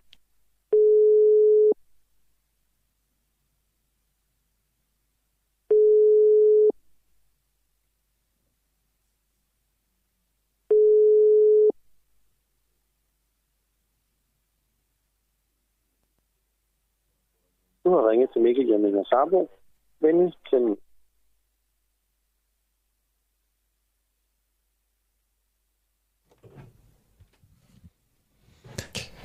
Ja, og klokken er tre minutter i, øh, i ni. Øh, jeg vil bare lige sige, at det, det er nu sidste chance øh, i dag, hvis, hvis øh, dig, der lytter med, hvis du gerne vil med til vores eksklusive medlemsarrangement i aften. Du kan få lov til at komme igennem øh, på, en, på en helt særlig adgang, det er et virtuelt møde, øh, og stille spørgsmål om alting til os på den uafhængige, hvis der er noget, du gerne vil spørge om, øh, have kritik, øh, hvis du har kritik eller et eller andet, øh, eller gerne vil vide noget, som ellers øh, altså, måske ikke sådan kommer frem i offentligheden, så kom med. Du skal bare sende en sms til 1245 og skrive UA. Øh, hvis du ikke er medlem i forvejen, skriv altså UA og send det til 1245 på en sms. Så får du et link, og så er du medlem i løbet af 0,5 ikke? Og så kan man altså komme med til det her øh, arrangement i aften kl. 8. Øh, man får et link til det, hvor vores gravergruppe er med for at fortælle om, hvad de graver i. Øh, vi, vi afslører, hvem den nye eftermiddagsvært er. Vi starter et helt nyt øh, eftermiddagsprogram med et koncept, der ikke er set før i Danmark. Og, øh, og så kommer vi også til at, at lave et interview med Rasmus Jarlov, hvor han har lovet at afsløre, hvad det er for nogle spørgsmål, politikere ikke kan lide, når man interviewer dem. Og alt muligt andet, vi fortæller, alt hvad der sker herinde. Det er sidste chance for at komme med til det her møde nu. Så du skal tage din telefon og melde dig ind, hvis du ikke allerede er medlem. Send altså en sms til 1245 og skriv UA. Og det svarer jo til de her 39 kroner om måneden, det koster. Det svarer, har jeg regnet mig frem til. Det er en krone og 30 øre om dagen. Per udsendelse? Ja, det kan man sige. Ja, ja. så tæller vi jo ikke lige weekend med. Nej, så det er okay. en halvanden krone per udsendelse. Ja. Så hvis man har lyst til at støtte det, så øh, bliver vi bare meget bedre for hver medlem, der er. Det er klart. Ja. Og også bare for at være helt ærlig, vi har brug for penge. Ja. Øh, Det er jo også derfor, at, øh, at man ligesom kan melde sig ind. Øh, Vi vil jo gerne lave den bedste morgenradio i Danmark, og det synes jeg faktisk helt ærligt, at vi gør de fleste dage. Ja. Jeg synes faktisk, vi er bedre end Pet Morgen og, og Radio 4 og Loud Morgen også. Øhm, men vi skal blive endnu bedre. Ja. Og vi skal for eksempel have, vi skal have løft på, på mange ting. Vores research, vores gravergruppe skal have flere ressourcer. Vores teknik i studiet skal også have brug for flere ressourcer. Øh, og så har vi også brug for flere ressourcer, så vi kan give folk altså en bedre løn, så de bliver hos os. Ikke? Jo, øh, altså, hvis man synes, jeg har gjort et dårligt stykke arbejde, ja. så skal man bare vide, at, at der er ingen af jeres kroner, der går til mig. Jeg er simpelthen på 0 kroners kontrakt. Ja, det er du. Ja, så øh, altså, bare rolig. Jeg det er ikke fordi, at pengene går til mig. Jeg tager ikke nogen af dem. Morgenholdet i dag, det var Clara Vind og Oliver Nubbenau, og øh, dagens værter var Asger Jul og Peter Marstal. Tusind tak, fordi I øh, lyttede med igen i dag. Nubbenau. Nubbenau. Ikke navn.